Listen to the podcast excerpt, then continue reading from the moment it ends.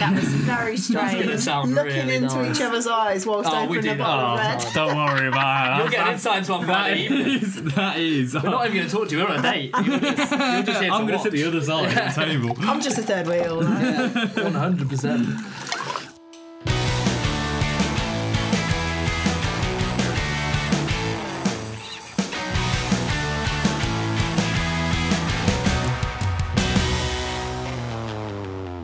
Welcome back. Welcome back to the Scratch Record Podcast. Today we are joined by Kerrie Cosh, the BBC Radio, introducing DJ from Northamptonshire. How are we getting on? Are you All alright? right, it's nice to see you both. Yeah, it's nice to be here in, In person, person, actually. it's nice. Isn't Last it? time we spoke, we went well off tangent, and my producer told me to shut up and get off the phone. I, s- I mean, for our radio debut, it was always going to be a little bit ropey. I think Oh. you're, you're lucky. We like, I literally we spoke before, and I was like, Elliot, we, this is serious. Like, it is the radio now. Like, we can't be like, oh, whoops. We've just like we've got to be. Yeah, I've just called someone. yeah, let's just like our podcast was very liberal. I was like, that's not what the real world's like. It's like, come on, mate. Let's. There was one point when you said something. I, I can't remember Don't now. call It you a was s- or something. I No, went to you call you a didn't. you me something, and I thought in my head, I thought, Elliot.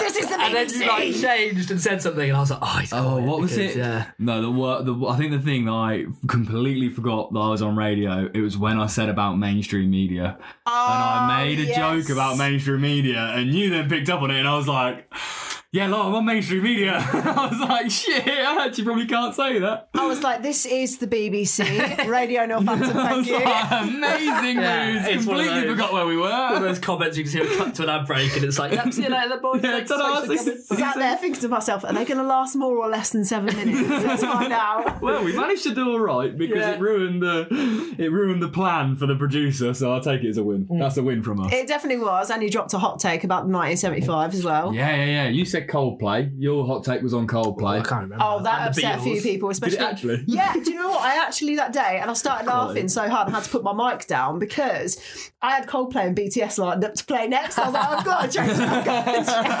Oh, that's superb. That's well funny. Amazing. I'm not surprised at all. I'm not surprised. I'm more surprised they didn't pull a short. Pull, you didn't pull a shorter. Like the producer didn't like Kerry. Like you got I just let you go off on one until I was told you need to finish this. amazing, Yeah, that is good stuff. Well, now you get to sit in here and literally do that for as long as you're willing to literally sit here. Well, you So know what? quite This fun, is isn't a it? polar opposite for me. I'll be honest, because obviously, always being in radio, Mm. I've always been told don't swear in front of a live mic, and now I'm sat here, apparently allowed to swear in front of a live You mic. does it feel? Do you I'm wanna- not- do you wanna do it? you can say you what. I you Do you wanna so just- nervous about it. A bit like, Go oh, on. Just dropping a fuck shit one.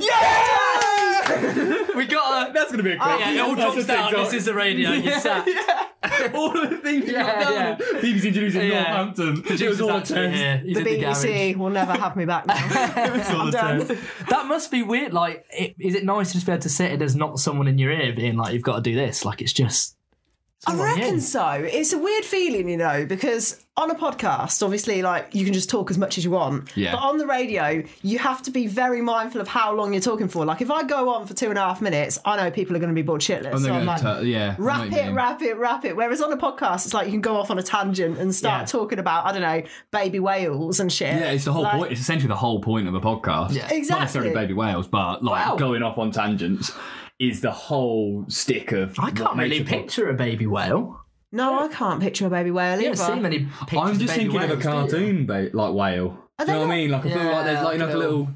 Are they not born like a tadpole size and then they just grow to be a, like, Surely No. not. A sperm, tadpole? a sperm Not that whale big. and like does not come out like sure. Surely. Sperm to sperm whale. That- golden retriever? Yeah, that. Mm, A hey, baby whale is the size of a golden retriever. I'm thinking I more like a rowboat. You reckon? Yeah. I'm Imagine thinking pushing more- a rowboat out. Do they give birth? Yeah, fish lay eggs, so don't they? Do they What's but whale's a mammal. Whales are a mammal. pop one out? Whales Yeah. are mammals, so, they- I was just thinking a whale egg would be fucking huge, wouldn't it? I mean, Yeah, I don't someone think would have made anyone's an ever. omelette with it. Yeah, no one's ever filmed a whale birth though, have they? Oh, so Ah.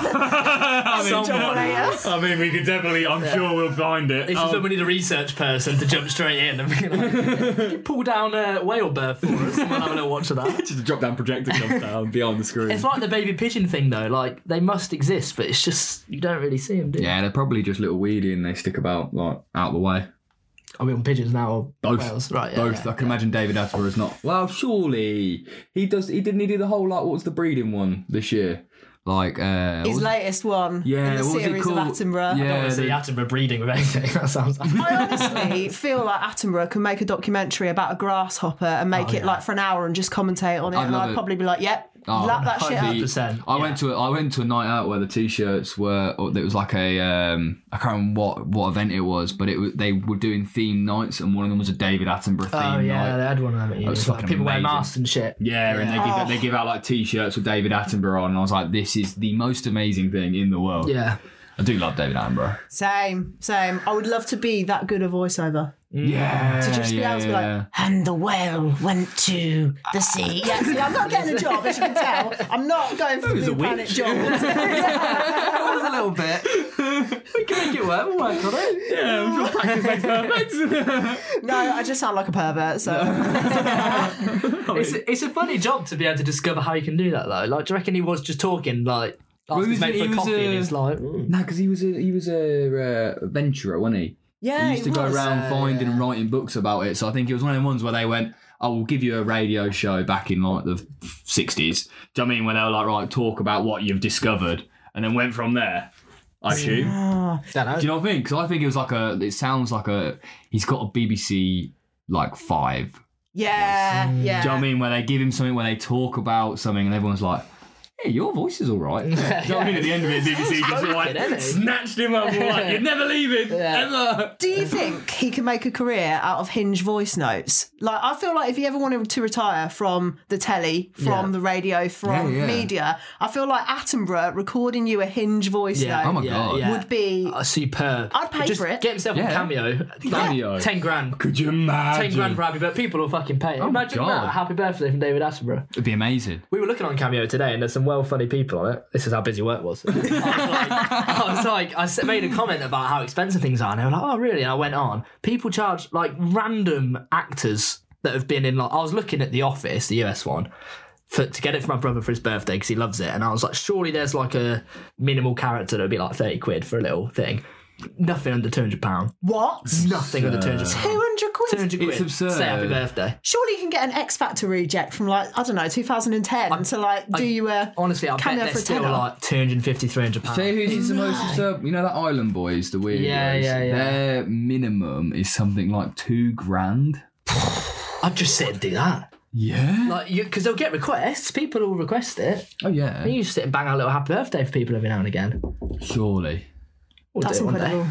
Yeah. I mean, that's the point to get to famous enough where you can just charge like £500 to say happy birthday to someone. So easy as well. You could just literally be in yeah. bed, couldn't you? like, Yeah, yeah, let's do it. All right, that's uh, 50 right, quid, mate. thanks. Have you seen all the. Nigel Farage stuff?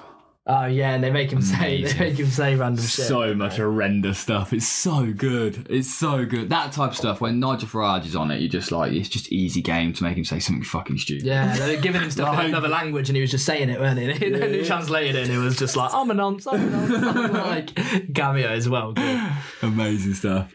Well, we do actually have a first segment that we do have been doing for these like comeback ones, and they are one word answer questions. Wonderful. So I'm gonna give you a question, and you just give us one word back, and it's whatever comes to mind straight away. Can we show Oh, you the goodness planet? me. I mean, I mean, our planning is so good.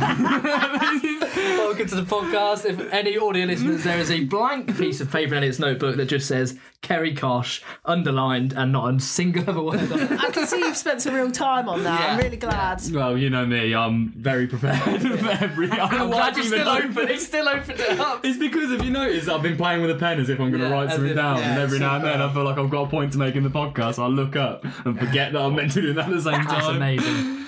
Well, so what's the last thing you do before you go to bed? Text. Text. Yeah, you've got to, haven't you? You've got to text somebody till you fall asleep, basically. Oh. I'm one of these people that it, at the crucial point of having a conversation, I'll be asleep. And you need to wait three to four business days for a reply. That is that is mental. That is mental. I could not fall asleep if I was texting. no one, no one is awake. I almost broke my nose once. I woke up in the morning and I had a big bruise across my face because my phone just slapped onto my face. So you could be like mid text and then just like Yeah, sometimes people ask me a really decisive question. I'm like, no, gone. Done. Oh, Snoring, mate. Snoring. Done. Very interesting, actually. Like I need, I, I listen to uh, the same podcast, not the same podcast, but a football podcast that comes out daily. Um, Called ev- Football Day. Yeah, BBC. Yeah, yeah. Football Daily podcast. Shout out to Mark Chapman, who's listening, and uh, Definitely, yeah. he might be. And uh, Now we'll tag you. I can't sleep without listening to that.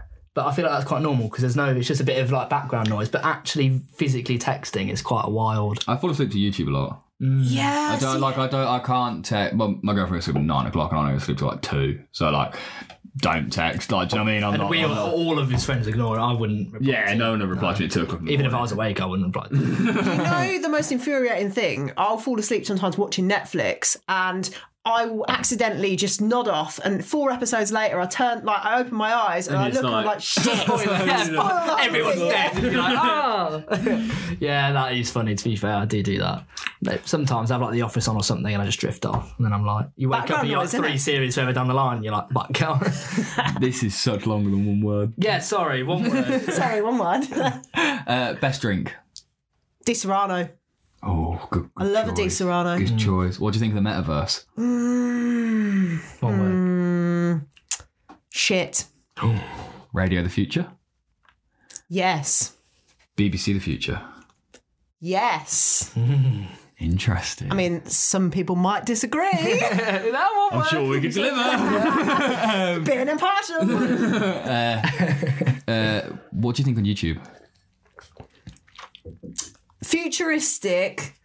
Ins- futuristic. Good. Good. What's your favourite crisp?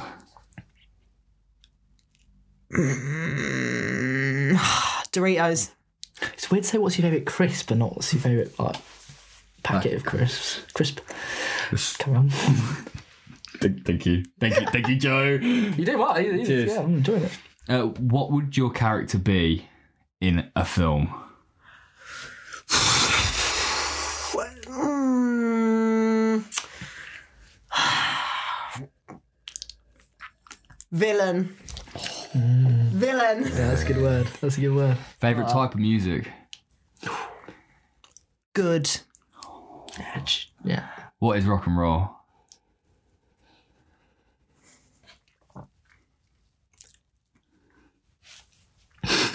I'm definitely So going to much cut this no, no, leave it in. in my head. I've edited. It shows the quality of the question, I think. A nice long pause. Banging. Like it. Shoes or socks? Shoes. Yeah, quality. I've got no more. That, that, that was good. Where the shoes also. Well, like, do you like knocking about in shoes or socks? Because I'm for uh, force of habit. I knock about in shoes because of uni. As in, like, round your house? Yeah, like just putting Right. about. I thought you meant that's not a uni thing to wear shoes. I was like, no, that's just, that's just life, But like I just you In your- you wear shoes in your house? Uh, not not really upstairs because my mum will throw a slipper at me or something. But Yeah. like I'll I'll keep them on in the house just out of force of habit. Mum and dad are always like, "Why have you got your shoes on?" I'm like, "Uh, "Because you don't walk around barefoot." In Do you actually? Like, I just can't get on board with shoes in the house. Like, I've- I've always been taught to take them off the Yeah. second you come in. Yeah. Put them, wipe your feet on the mat, take them off. I think no, And 'cause, that's like it. I do when I come in, but it's when I like I wake up and I will get dressed and put shoes on. Mm. That'll The thing like, is, I get if you're going between the house and up here. I think that's that's it, because I literally why. come up here all the time. So I like I like finish what I'm doing in the house, and I'm like up here and I'm down there. Not that the studio's near a house. It's, It's a not, it's- penthouse in New York. so Yeah, why? yeah, we're in central London actually. See, the thing is, I will never wear shoes until the last moment, but Really? I love shoes. Yeah, like I love shoes. I have a good collection of them. Love collecting different odd shoes Mm. Yeah, yeah, yeah. a lot of the time. But in the house, I don't wear them till the second I walk out the door. Mm. I'm the same. You know, See, I'm shoes not- in the porch. Even when I get in, they come off. They go on a little shoe rack, and when I leave the house, I take them off, put them back on. No, see, I'd be in kind the house. like mm. If I walked around my landing with my shoes, I'd get murdered. Yeah, mm. That's yeah. it. No, I couldn't go. Up, I don't. I barely, very, very rarely go up the stairs in them because we've got hard But you're saying you do sometimes. Oh yeah, I do sometimes. Oh, well, telling Philip for that. Yeah, let her know. Let her know. Call the police. Um, Kerrie, we should probably talk about you a little bit. Oh goodness! Rather than just, I mean, I definitely could do random crap for two hours, but that's, you know, Well, we've already dropped a few hot takes. We've called it metaverse shit. So let's carry on. I do. And there was a couple of those I wanted to come back to, but I think we will at some point if it pops back into our heads. But for now, yourself, give us a little bit of background, childhood. Where have you come from? Where did you grow up? What's the whole kind of like story? Oh, see, this is really interesting because if you ask anyone, they'll always say, You're not from Northampton. But actually, I was born, raised in Northampton, always lived around Kingsthorpe, always. We love like, Mental. My whole life, I think the only time I ever left Northampton was literally to go to uni for four years and I came back. And Yeah. I think it's been always one of those places that I think is like home. Do you know what I mean? like Yeah, wherever you go, yeah. you'll always end up coming back, here. Yeah. Um, and I think my first ever time that I really got into like music as well as a kid, like being around it, is I remember I used to spend a lot of time in my granddad's house when I was a kid, and uh, he used to drive me to and from school and stuff. And I remember hearing like the radio, and I think it was around the time that Red Hot Chili Peppers brought out Scar Tissue. Okay. Oh, amazing. And my first ever memory of like being into music or being into anything like that was that song mm. because I remember hearing it on the radio. I think it was Northampton 96 that actually played it at the Oh, time. mental. And I think that is the defining moment in my whole childhood for like starting to like music, mm. which is really mad to say. That's amazing that you've got that memory in your head though. Like, that's really cool. I don't think like as specific as that. I remember like I- I'm the same as that like all of my music taste I think comes from being in the car with my dad Yeah. from Yeah. a very young age because wherever we'd go he'd put the music and it would be stuff that I like and especially like I always cite like Linkin Park he loved Yeah, Linkin yeah, Park yeah. that Hybrid Theory album I was like six years old and he'd just play it constantly and I'm like I feel like that gives you a base of like that's good music and you just Yeah, yeah, take yeah. that forward a little bit but like yeah that general you're t- taking a lot from you you always take it from your parents grandparents and that sort of stuff don't you because it's like as soon as you're around it at that age it's just going to stick with you forever The weirdest thing though is that none of my family are actually musical. Like I would not say Mm. they're musical bards. I wouldn't say like I think my mum's tastes are quite mainstream. She has the same playlist of like 30 songs that she plays every single day. And I could probably tell you the order of those songs. Exactly, and my dad's the same, like he is not musical at all. Like I don't Yeah. I don't even know where my interest in it came from, but I can only put it down to like that is the first thing that I remember Yeah. Yeah. being in the car listening to Red Hot Chili Peppers Scar Tissue, which is mad because it's like you think back like as a kid and the first memories that you might have and the second one that I have is literally watching a torchlight fall on my head when I was a kid. So I've got a scar on my forehead, like a really small, like inch long scar. And uh, when I was a kid, I was quite a clumsy kid. You know, being one of them children. If there was something to be tripped over, Yeah. I would trip over Yeah, it. yeah, yeah. If there was something to break, I would you'd break, break it, yeah, yeah, And um, I remember when I was in my granddad's house in the loft, he was just like tinkering around doing whatever, Yeah. and uh, he had this inspection lamp in the loft that Oh, was plugged in to the Oh, hallway. no. And I remember shouting up to him and saying, "Oh, granddad, when are you coming down on board or whatever?" Yeah. And I yanked this inspection lamp, thinking it, came was like bring Oh, him down, yeah.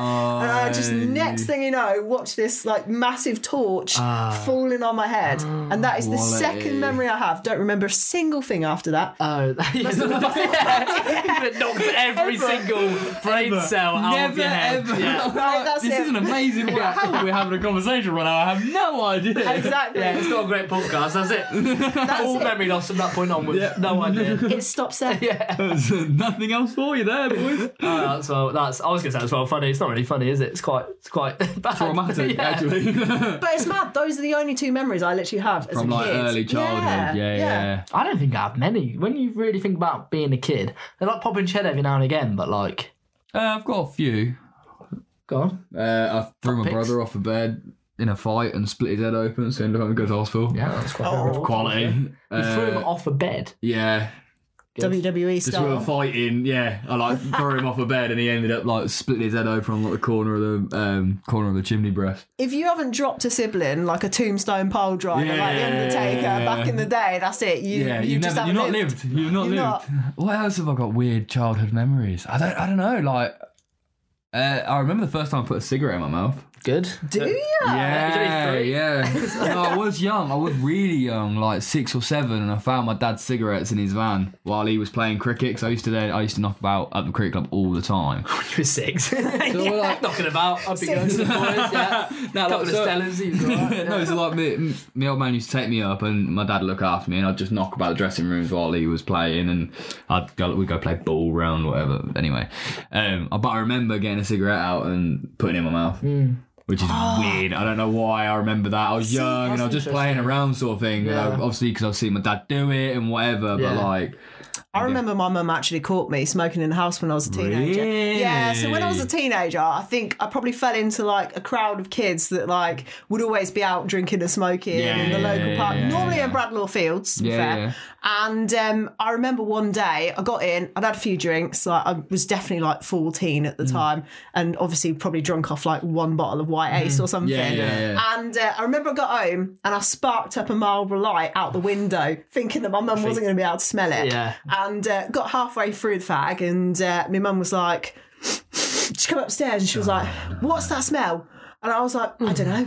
She was like, "Has someone been smoking in this house?" I was like, "No." no, no. Like clearly stinking Yeah, of it. who Hair, Who would do such about who would do everything, such a yeah. thing? And she was like, right, okay then. And then she just left like the room, and I was like, yeah, I got away with that. D- definitely did not get away with that. she knows. Yeah, she knew. Oh, she knew. 100%. And uh, yeah, I never lived that down for the No, rest. Like even now, years later, she's always like, "Do you remember that time I caught you smoking out the window?" I wasn't. That's brilliant. I don't think I've, I've never, I don't think I've ever been caught smoking. I think there just was a point where it was just kind of known that I smoke. Do you know what I mean? Like, I, don't, I don't smoke all the time. I like a smoke every now and then.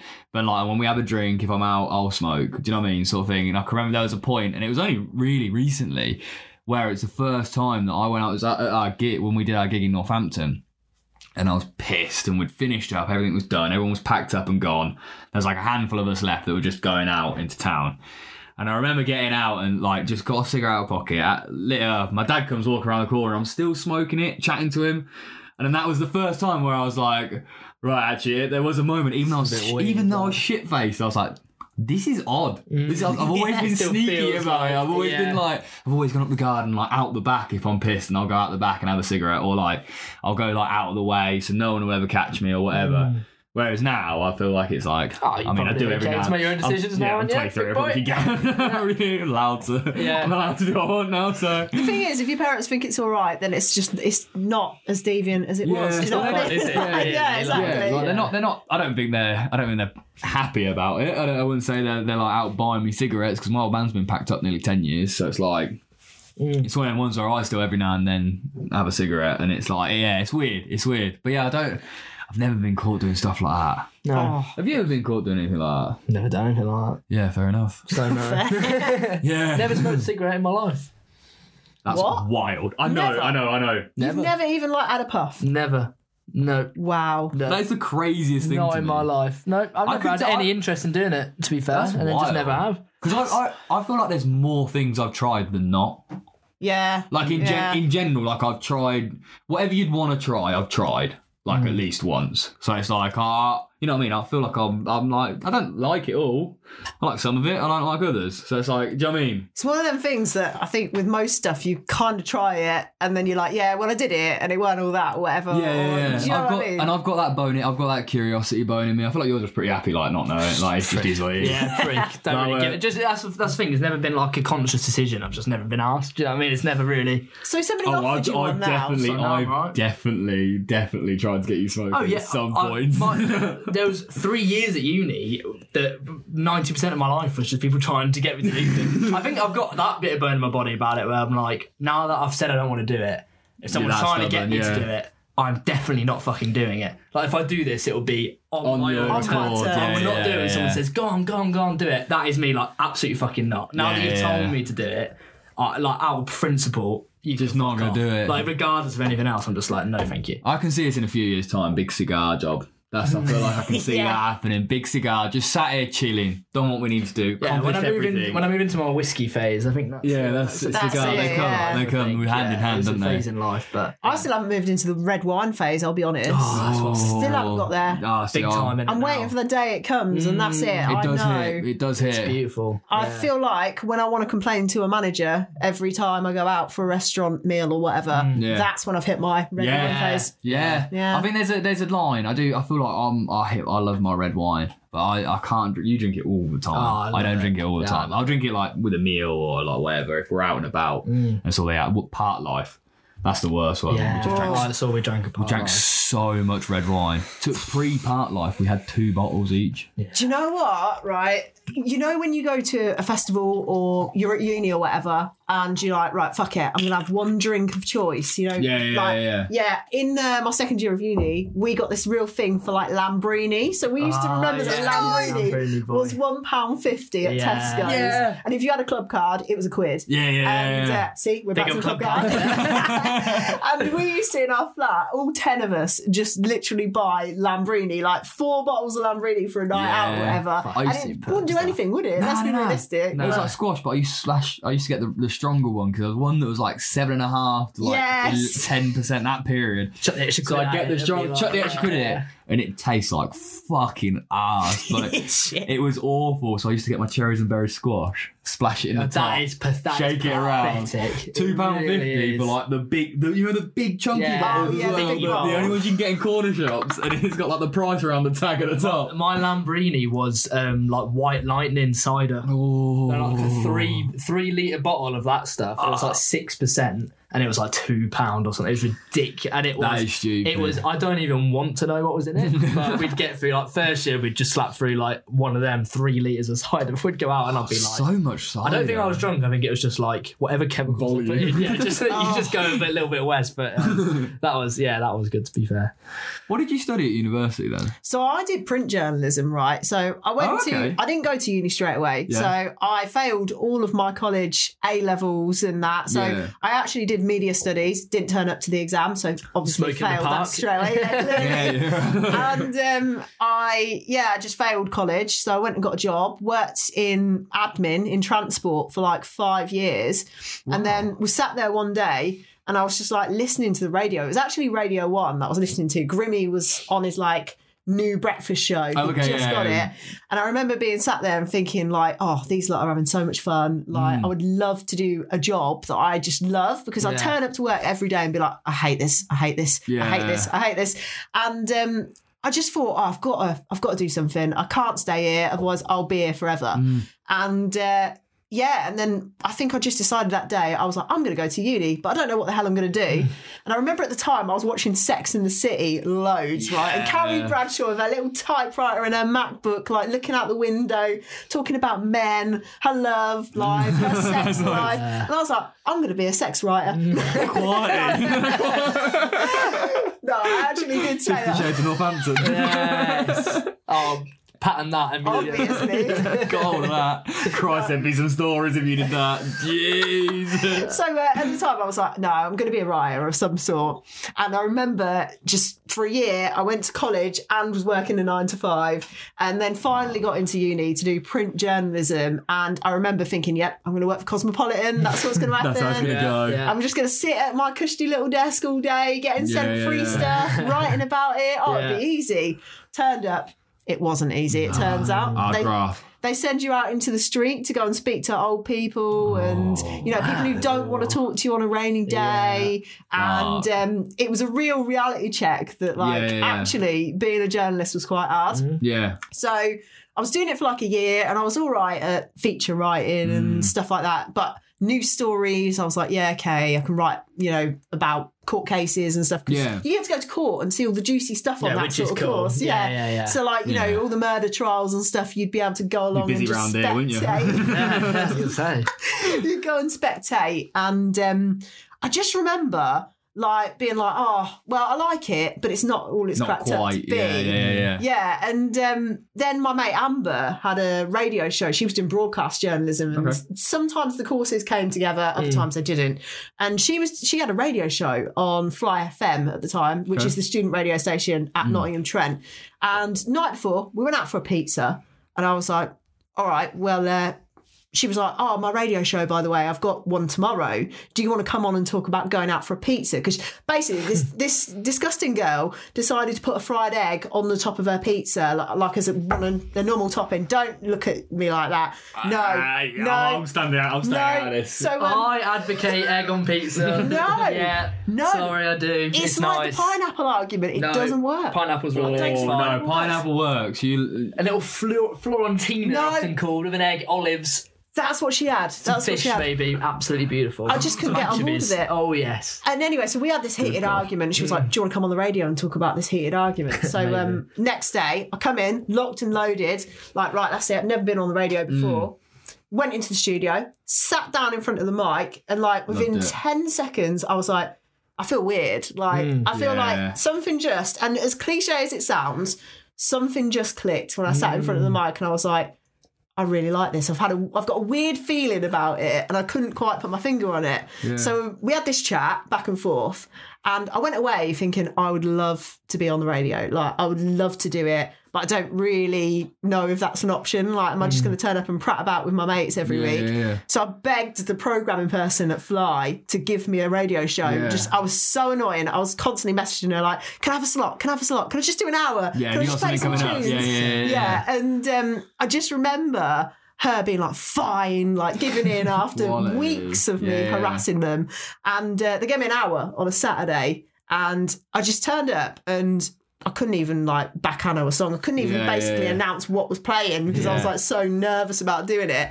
But instantly I was like, right, I want to do is this, but I don't know if I can do it for a job, but I want to do this. Yeah. And um, from then on, everything was just, it was just radio. That's quality. I have very, very, very similar story. It's, Really? Yeah, like almost like apart from the pizza debacle, it was, it was very. It was like literally the same. My mate had a show. And he, we were filling in a spot, and um, his co-host couldn't get in, and he was like, "Do you want to do it with me?" And I was like, "Yeah, sound." We called it the one-off show. That then led to being a regular show that we did the next semester. We did like it for like six months, and then that's the reason we have the mics and the podcast stuff because we actually started a podcast from that.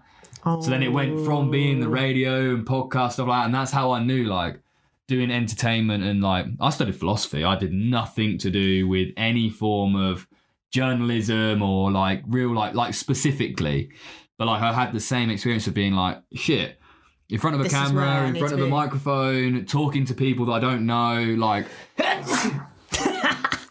He sneezed on, but Sorry, I thought it was nice Catch to it, get you get on. it, get it. uh, yeah, like you kind of realize you have these moments where it clicks, and I was like, I, I love the idea of, and then like my it kind of unlocked something in my brain that I've always had, but it stopped me. Like I've always had this thing where I was like able to think of the ideas to do shit. Yeah. I never did it.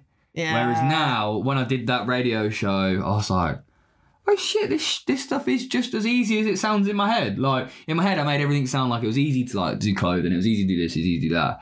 It, it is. Like, do you know what I mean? And it was like Yeah. that's, and I think that was one of the things. Radio, that very very similar experience of being like, do you want to come on and have a go? And I was like, yeah, of course I fucking do. Like, I'll have a crack. And it just felt so natural into it. Did you find that then you're leading from coming out of university and going almost like professional with it was something that was quite a was it an easy progress Well, the thing for me was that it was a total fluke that I even thought that I could do it for real because Yeah. what happened was so I'd been doing radio for about five months because I this was literally I started it at the end of my first year of uni. Like I went almost a full uni year without doing anything, like Yeah, not being involved yeah. in student radio in any way.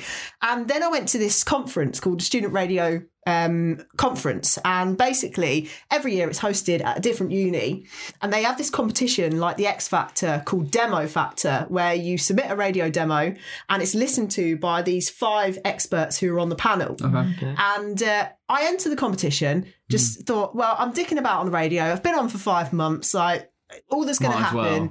is that I'm just going to get a bit of feedback. Like I'm not going to get picked out. My name will never come out. So I entered this demo that was just the weirdest shit I've ever heard. Like I listen back now and I cringe so hard. yeah, yeah, yeah. And basically, there was these three three options you could get. So you could get a red buzzer where a judge hates you, so or thinks no, this is rubbish. Yeah, yeah, So um, and then they have a gold buzzer where like if they think they're like you're really, Really good, good. Yeah. yeah. they'll hit the buzzer. And if they don't hit any buzzers, your demo will play for one minute and then it will just stop. Oh, And um, of course, there I was thinking it will never happen. I'll never get picked. It's fine. yeah, yeah, yeah. I'll just get the feedback at the end from one of the judges.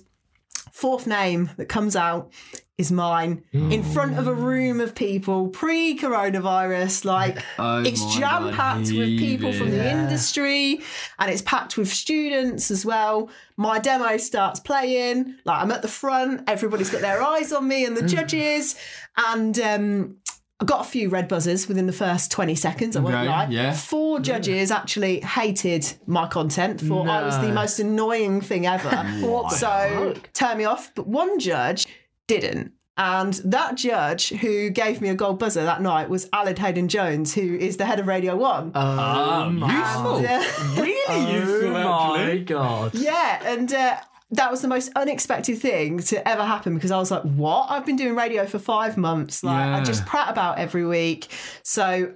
What the hell is happening? The head of Radio One is now- liking what he hears from me, and um, yeah, it was it was that moment where I was just like, "Shit! What what do This I do? This is do?" kind of real shit. Yeah, Yeah. and um, the competition went, and I came as like one of the runners up in the competition, Hmm. and uh, nothing really happened after that. Like I didn't get anything as a hmm. result of it, it just was a but it was a turning point. because I feeling was of like- validation, isn't it? yeah, and it was a, it was a real turning point, and I was like, maybe I could do this for a job. Like hmm. maybe, just maybe, probably not, but maybe I could do this. And I kind of started to take it a little bit more seriously. Started Yeah. turning up, started planning things more, started thinking hmm. things through, and um, then that was it. And then I went out into the world, like. Got a newsreader job at Kettering in Connect FM, and I was doing the news at the weekends. And uh, I was just doing one day a week, so I was just turning up on Saturday morning in my pajamas, reading the news, Yeah, and then yeah, going yeah. home. And um, I thought, oh, I'm actually doing the job. I'm reading the news, which not- is obviously not presenting, Yeah, yeah, but I'm reading the news, thing, and I. I like being behind the mic. And uh, yeah, I just I just remember that time where I was doing it. I was like, I can't believe I've actually managed to do it, to be paid to do radio. Because as as you boys know, like radio is a hard industry to ever get any money from. Yeah. Some people Oh, can do it for like years it. and never earn a penny from it. Like, you know, people who are in community radio who are really talented and to actually leave uni and then to get something mm. straight away, even if it was the news at the time, it was my first ever job. It was like, I was like, am I really here? Like, is this so really happening? Yeah. because I've been I've been trying recently. Like I I went back to uni and come back out and like it all fell through and whatever. But I'm I've been trying now to get work in radio or work in TV or to be honest anything where I'm creating something. Not bothered. Yeah. Social media, digital marketing, all of that stuff. And I can't. I don't hear a sniff. I don't know. I I've not had a sniff of it. Oh, not But it- even a whiff. Not even a whiff. I've had a couple of in, I've had a couple of interviews that are like interesting, but they've like it's kind of gone other ways and they've been around the world sort of thing. They've been really cool, but it's like they're not necessarily kind of gone my way or whatever. They've not heard back and stuff like that. So it's like it's so sick that you kind of came out, found that newsreader role, and it's kind of like you fell into it. Almost like you fell into the role by luck, but it, it, into the like role in the sense of like coming into uni and finding yourself on the radio. You've Yeah. come out of university and then it's gone straight into some form of paid work and it's It's any that's foot in the door, though, isn't it? It's just like So just good. Get into It that was. industry, So good. Like, It was, but then to be fair, it did come crashing down a little it? while after because the station ended up closing um, about 11 months after I'd done the job. So Oh, okay. I was doing breakfast news and then I was doing like afternoon news. So I was working like three days a week while I was in uni doing my master's. So I did a master's afterwards in Oh, quality. documentary journalism. oh wow. And um, always wanted to be like a Louis Theroux kind of character. Yeah. And then um, I just got a note through one day saying that the station was closing. Oh, so and I was like, "Oh my god, I don't have another job to go to." Like, I and literally, I looked around the area because obviously living here in Northampton, there isn't a lot few and of far radio. between, isn't Yeah. it? yeah, it's a, it's a difficult area to live in, like in terms of finding a radio job if you're outside of London or Manchester, because that's Mm. where all the big stations currently are. And obviously, like with the BBC, they're moving some stuff to Birmingham, but it wasn't there at the time. Yeah, yeah, yeah. And I remember being like, shit, what do I do now?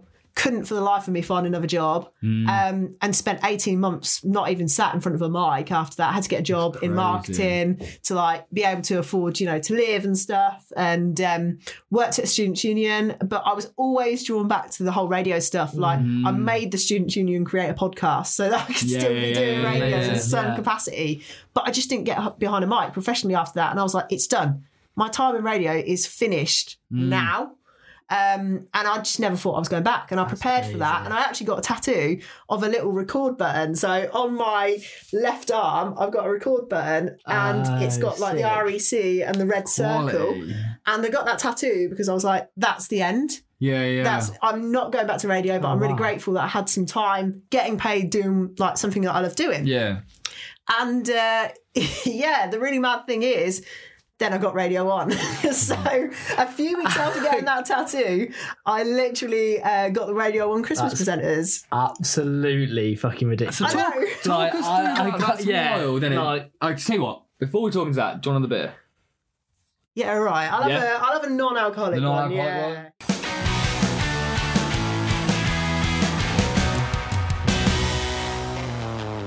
Right. Okay. Radio One. What? Let talk us through that, like the Christmas presenting stuff. Okay, so at the time, I'd been out of radio for 18 months, right? Loved, always, always loved new music, like from the MySpace days, had always been interested in finding new music. And at this time, I was very like, okay, well, my time in radio is done. So I still spent a lot of time listening to music on the side and finding new artists, like going down rabbit holes. But I just accepted that I worked in marketing Yeah. and that was my job. Then the Radio One Christmas presenters um, search came up, and the year before was the first year that it happened. And I saw a couple of people, like a couple of my mates, actually got Radio One Christmas presenters in the first year. Sorry, for anyone who doesn't know what Radio One Christmas Presenters is, Yeah. So it's a search for presenters to take over the schedule. So at Christmas, all the presenters on Radio 1 get time off and they're replaced by a load of presenters who enter a, a talent search, in effect, with their demo. And then as a result, they choose like 33 who get a slot to present on Radio mm-hmm. 1. Yeah. The actual Radio 1, which is which is mad when you think about it. it's- and it is a really, really like cool thing to do. I think like, that's such a clever way to do it because it benefits them because you're like you're guaranteed. Then you've got 33 people sort of They're to look at and be like amazing, and then it's amazing for those 33 people to have the chance. So it's it cool is, thing. it is, and it, you know, thousands of people apply for it. So I think uh, the first year, one thousand one hundred people applied, Fuck. and only thirty-three God. or whatever it was got it. And then the second year, one thousand three hundred people applied for it, which was the year that I went in for it. Now, when I went in for it, I've got to be honest, I thought, not a fucking chance in hell am I going to get Yeah, this. yeah, yeah. I haven't sat in front of a microphone for 18 months. My demo material is stuff that I did at student radio. I was just dicking about, basically. I was like, I'm not going to get this. So I put together a demo that I thought, right, is this is the most authentically me. This is just me being a bit of a dickhead and me talking about stuff that I Mm. That like, in new flow. music. So you saw in flow, and I like it. So I was just being an idiot, basically. And I listen back to the, that demo now and I think, what the fuck did you submit at the time? Like, awful. Um, and I remember talking about Vampire Weekend or something for like a solid Quality. 30 seconds what a band. into I think it was uh, when This Life was released. I did like a real like passion link about it because I loved that Quality. song. That song is like I think it defined one of my summers. I think it was like 2018 or 19. Yeah. It was a defining Oh, summer. Such a good summer. Yeah, it was crazy. And I did a link about that. And basically, this demo put together half me being an idiot, half me talking about music. And uh, I thought, no chance. So I left it, didn't hear anything back for like three, four weeks after the competition closed because I put my demo in 10 minutes before the deadline. Um, My God. Yeah, and then this guy texted me on WhatsApp one day. I just like four weeks later, not even thinking about it because obviously, don't be silly. I haven't sat in front of a mic for 18 months. I'm not going to get it. Yeah. This guy texted me called Jacob and he went, Hi, Kerrie, it's Jacob from Radio One. Have you got a minute to chat? And I was like, like, what the fucking don't? I was like, is this a scam? Like, Yeah. where have you got my details from? Like, is this actually a scam? Yeah. Sat there Yeah. thinking to myself, you know, when people tell you you've won 25 million Yeah, pounds. yeah, yeah, You've got you're the seventh person to click on Yeah. our Yeah. website this morning. You've won an iPhone. 100 iPhone 11s. And it was like, put your bank details in or Yeah, whatever. do you yeah, know what yeah. Anyway, so I was like, this is a scam. Like, this guy is not actually contacting me. So I messaged him back and was like, yeah, sure, I can meet now, like, or half an hour. I think I said, think I said half an hour because I wanted to pretend that I was actually busy when Yeah, I wasn't. got I was sat in bed, unwashed, yeah. greasy hair, five days Yeah, since I yeah, like yeah. last washed my hair, looking a state. So I was like, right, yeah, give me half an hour. So I ran into the shower, got ready, sat down for this Zoom meeting. And this guy popped up on screen, and I'd like searched him up on Twitter, so I knew, Knew he was legit. Yeah, yeah, yeah. Yeah, and uh, he went, uh, just to let you know, you're in the running to get a show on Radio One. I was like, are Quality. you kidding? Are you having me on? Fuck, Yeah. Fucking hell. And he was like, it's not a guarantee, uh, but you need to come to Birmingham to do a show pilot. So you basically need to come along and sort of prepare a couple of notes, but do a show exactly as you would in the anthem style, which is like where they play a year and the best songs from that year. Yeah, yeah, oh yeah. my god. So it's really like high energy, really fast paced. Yeah. So then I had about two weeks where I just thought of nothing else between him speaking to me and saying, hello, you might have got this, and going to the pilots. And I remember turning up that day in Birmingham and being like, holy shit, I'm not getting this, but I'm going to have fun. Like, Yeah, whatever gonna enjoy it. happens, Yeah, yeah. I'm going to have fun. So I rock up in Birmingham, like, just nervous as hell, Mm. couldn't eat a thing before the pilot.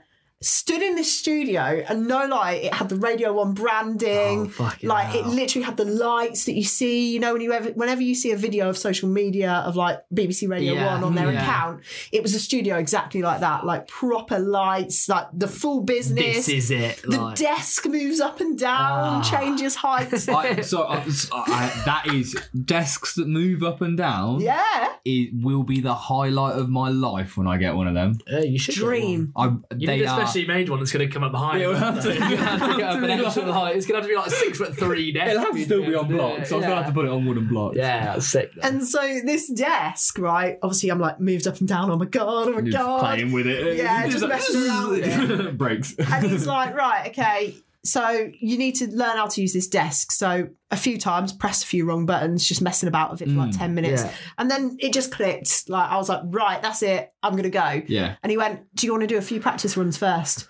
I went, No. no, I'm just gonna do it. Yeah, Just I gonna do that. it. Yeah. And I remember hearing for the first time the Radio One anthems imaging Yeah. as I hit it Oh. and being feeling sick. I thought I was going to throw up. I oh swear, God. vom came up in my oh mouth. Oh like that's how God. nervous I was. Yeah, I bet. And then my mic went up and bang, that was it. Just I, I was there. I was gone. It was like I hadn't been away at all. And I stopped the link because we just did like patches of links, basically yeah. patches of talking, and then they put them together in a demo to like Yeah. show what you like Yeah, yeah, yeah. and then the bosses decide who gets it. And he said to me, if every link is like that, oh my god, you're going to be on Radio One at Christmas. So I mean, don't say that. I'd be like, shut the fuck up. Shut give me, up. Give me 10 fucking Yeah, minutes. tell Let me me that. finish. I'm gonna all the Hang on. Thank Wait, you. please. Because now I'm going to fucking judge myself way too Yeah, much. that's Please leave me alone. and being told that, it made it ten times worse. as Yeah, well. yeah, I Yeah, bet. agreed, agreed. So then I went through, did all my links, like, and I thought I'm never going to hear back from this again. I'm not a radio presenter at the moment. I'm not doing anything like that. This has been such a fun day. Yeah, yeah. And I couldn't quite believe it when he played the demo back to me because he stitched the five minutes together of everything I'd done. And I was like, is that me? yeah. And Oh uh, he was like, yeah, yeah, that was definitely you. And um, yeah, and then I just waited three more weeks. Three weeks went by, and I was like, have I got it? Have I not got it? Such a long time as well. Like, Yeah. When you wait So that whole that whole three period has been s- nearly six weeks Yeah. from entry closing time. Literally. That's literally. such a long that's period. So I sat there in agony, like, oh my God, I haven't got it. I haven't heard anything. They've just sacked me off because there were like quite a lot of people piloting for Yeah, yeah, that. bet. I think it was like a final 50 on the shortlist or Wow. something. And only nine people from that 50 were going to go forward and get it. And uh, then one Wednesday afternoon, I was in the most boring meeting you could ever imagine, talking Yeah. about windows or something. Because I worked for the Students' Union and they were having a renovation and we had a Oh, meeting. I thought ah. so much a fucking nerd I am. I thought like Windows on computers. Yeah. Oh, yeah. Microsoft. We're chatting about the new We're Windows. just chatting about Yeah, it's Windows. boring. Fuck 'em. Yeah, I'm no, more, I'm more thought like whether they were going to put it on the computers or not, like the Yeah. update or something Oh like that. god. I'm such you a, know, I'm such a and shit, virgin. mate, yeah. I'm such a virgin. I don't think this is any better though, because I was literally talking about physical windows. Yeah. So I was bored shitless in this meeting, and I was like, I can't stay in this job much longer. Like, I can't. And knowing I'd done that for Radio One three Mm. weeks before was agony. My phone started ringing, no, no. and um, I picked it up because it was a mobile number I didn't recognise. yeah. And I went, hello. And the person on the other end of the phone went, hello, Kerrie, it's Aled from Radio One. I was like, Oh, I know who you are. What do you want? What do you want? Yes or no, please. Give me the answer Oh now. my. And I remember like just leaving that meeting there and then, and I was like, "Yes, Alan, I'm not busy. I'm not busy. No, let's talk." Right? walks out like mm. fuck you, fuck your windows, fuck off, Hey, get, get 'em, I don't care. I literally was like, "Sorry, internet's gone." Like, or something. and just, I was like, "Alan, I'm not busy. No, let's chat." Like, anyway, so he says to me like, "You piloted three weeks ago, kept a bit of suspense going, and then he went." Do you want to do some shows on Radio One at Christmas? It's like, I was like- like, nah, but Joe Allen. Actually, no. I'm busy over Christmas. Actually, I'm afraid. I've I'm got, alright. you know, I've got some really important marketing to do for the union. hell. Sorry, I need to order a load of window stickers. Haven't got time. Can't fit it in. And um, yeah, and then I just I remember I spoke to him on the phone. I don't remember anything past that conversation. bet. Nothing. And I like I was sat there and I was shaking, like, and I was like, oh my god, what do I do? What do I do? I literally, my mum was downstairs, and I went, mum. she was like, what? And I was like, Alex just called me from Radio One. She went, oh my god. and and I went, I'm doing some shows at I'm Christmas. on Radio oh fucking my One. God. Yeah. And she was like jumping about. She had like tears in her eyes. Oh my god, and that's I like was almost crying. I was like, "Oh my god, what's happened?" Mm. Like, couldn't believe it. But Alan had obviously said That's you can only tell one person, so like you can only ever tell the person you live with. So I had to keep the secret then. No, but they tell you that, do they? Yeah, you're not allowed to tell anyone once you get it. So the uh, the whole thing is that you can't tell anyone that you're going to the pilots or that ra- that r- Radio One have contacted you. And then when you get it, you can't tell anyone until did they they think do the press MI5? release. Who the fuck did they What the fuck? It's like Oh, it'd be so difficult though for us if we ended up going to Oh, something like yeah, that. I'd be sat in front of the I can being like, uh, "I had to go to Birmingham for something really important. Uh, can't talk much about it." God. Well, this is the worst thing about it because you can't tell anyone. Like you're Oh my ecstatic, God. but you just can't say anything. Yeah. And they're like, "Oh yeah, um, the press release will be out in three weeks." I was like, Another three weeks. That's three months yeah, by this point. fucking hell. And by My this point, god. I was dying, right? I was literally bursting at the seams. I was like, I can't keep this secret. I can't keep this secret. And for weeks, I had to basically pretend to all my mates that I was dead. So I literally just didn't reply to any Why messages. did, that, why did that mean that? didn't reply to any messages. Didn't do anything for three weeks. No, I didn't. Didn't go out because I was like, if I get drunk, I'm going to tell somebody. Yeah. If I Oh. Like, how are you? And you you're like, I'm on Radio 1 too, so. Fucking amazing, actually. Yeah. Tell you why. two pints in, yeah, radio one. Actually, um, like then- half a coke in. when I'd kept the secret for like a week, because I didn't even know what slot I was on. Like at this point, I just knew I was on Radio One. Oh my god. Got a text a week later, and they were like, "How about um, Radio One breakfast, six till ten a.m." Oh my fuck. And I was like, "That's Greg James's slot." That's like the You know when all slot. those people listen to Radio 1 in the morning when they're driving to work? Like, the fucking slot. Oh my god! that yeah. must God. be the oh because that must I always I always think of it from like a like the manager's perspective. That period of time must be so easy to manage because no one's gonna say, "Oh no, I don't fancy that slot." Do no. you know what I mean? but that's wild. The, Oh, that's amazing. The morning slot. Yeah, so six till ten um, on two days. So I did the Monday and Tuesday. The Monday was bank holiday. The Tuesday was a normal day, so it was Greg's like usual slow, like slot. And um, I just remember being like, "What the hell? I'm sat in for Greg James. Like I haven't sat in front of a microphone for eighteen months." yeah. Oh my So- god, yeah. Then the announcement came out, and I tweeted about it. And Greg James was like, "Good luck. I'll be listening from eight a.m." I was like, like Jesus Christ. Please don't. don't do that, don't do that. And I just remember the whole time from when the announcement day came out and everybody found out that I was doing it. Like everything just went Fucking- wild. Yeah, I The bet. phone went wild. The messages were coming through. Oh, Right. I'm, you I'm got a fine. cold. you okay? Just a little sneeze. I'm absolutely fine. Sure. Yeah, That's fine. twice now. Uh, you know, uh, two sneezes is fine. This is okay. Yeah. Carry on. Lose a boxing match. Sorry. right? Yeah. Good ref. No one's gonna get that. Good. That's gone right over our audience's head. Yeah. Oh, no, it's not mate. Um, so where were we? Right, yeah, we Yeah. were talking about um, Greg James tweet Twitter blown up, So- phone Yeah. blown up. yeah. So on the announcement day, it just went mad. Yeah, like, mental. mm, I remember people like messaging, people I hadn't spoken to for ages, like, "Oh my god, That's congratulations, you're on fucking Radio crazy. One!" And I couldn't even believe in myself. Like at this point, I was still like, "What the hell is happening?" And then as the shows got nearer and nearer and nearer, Mm. obviously the country was in lockdown and went back into lockdown, and it was that famous Christ, 2020 yeah. Christmas where London went into tier four. So Yeah. at some points we were like, "Am I going to get? Am I going to get coronavirus? Like Yeah, not be able to do yeah. it? Can you imagine? Is the lockdown going to stop me going to the studios?" Shit, yeah. Yeah, so I couldn't do anything leading up to Christmas. Like literally stayed at home for like three weeks in a bubble with my mum Oh at the time, and just the two of us. Like we didn't go out or anything because I was like, I don't want to risk not doing this show. Yeah. And um, and it was all fine.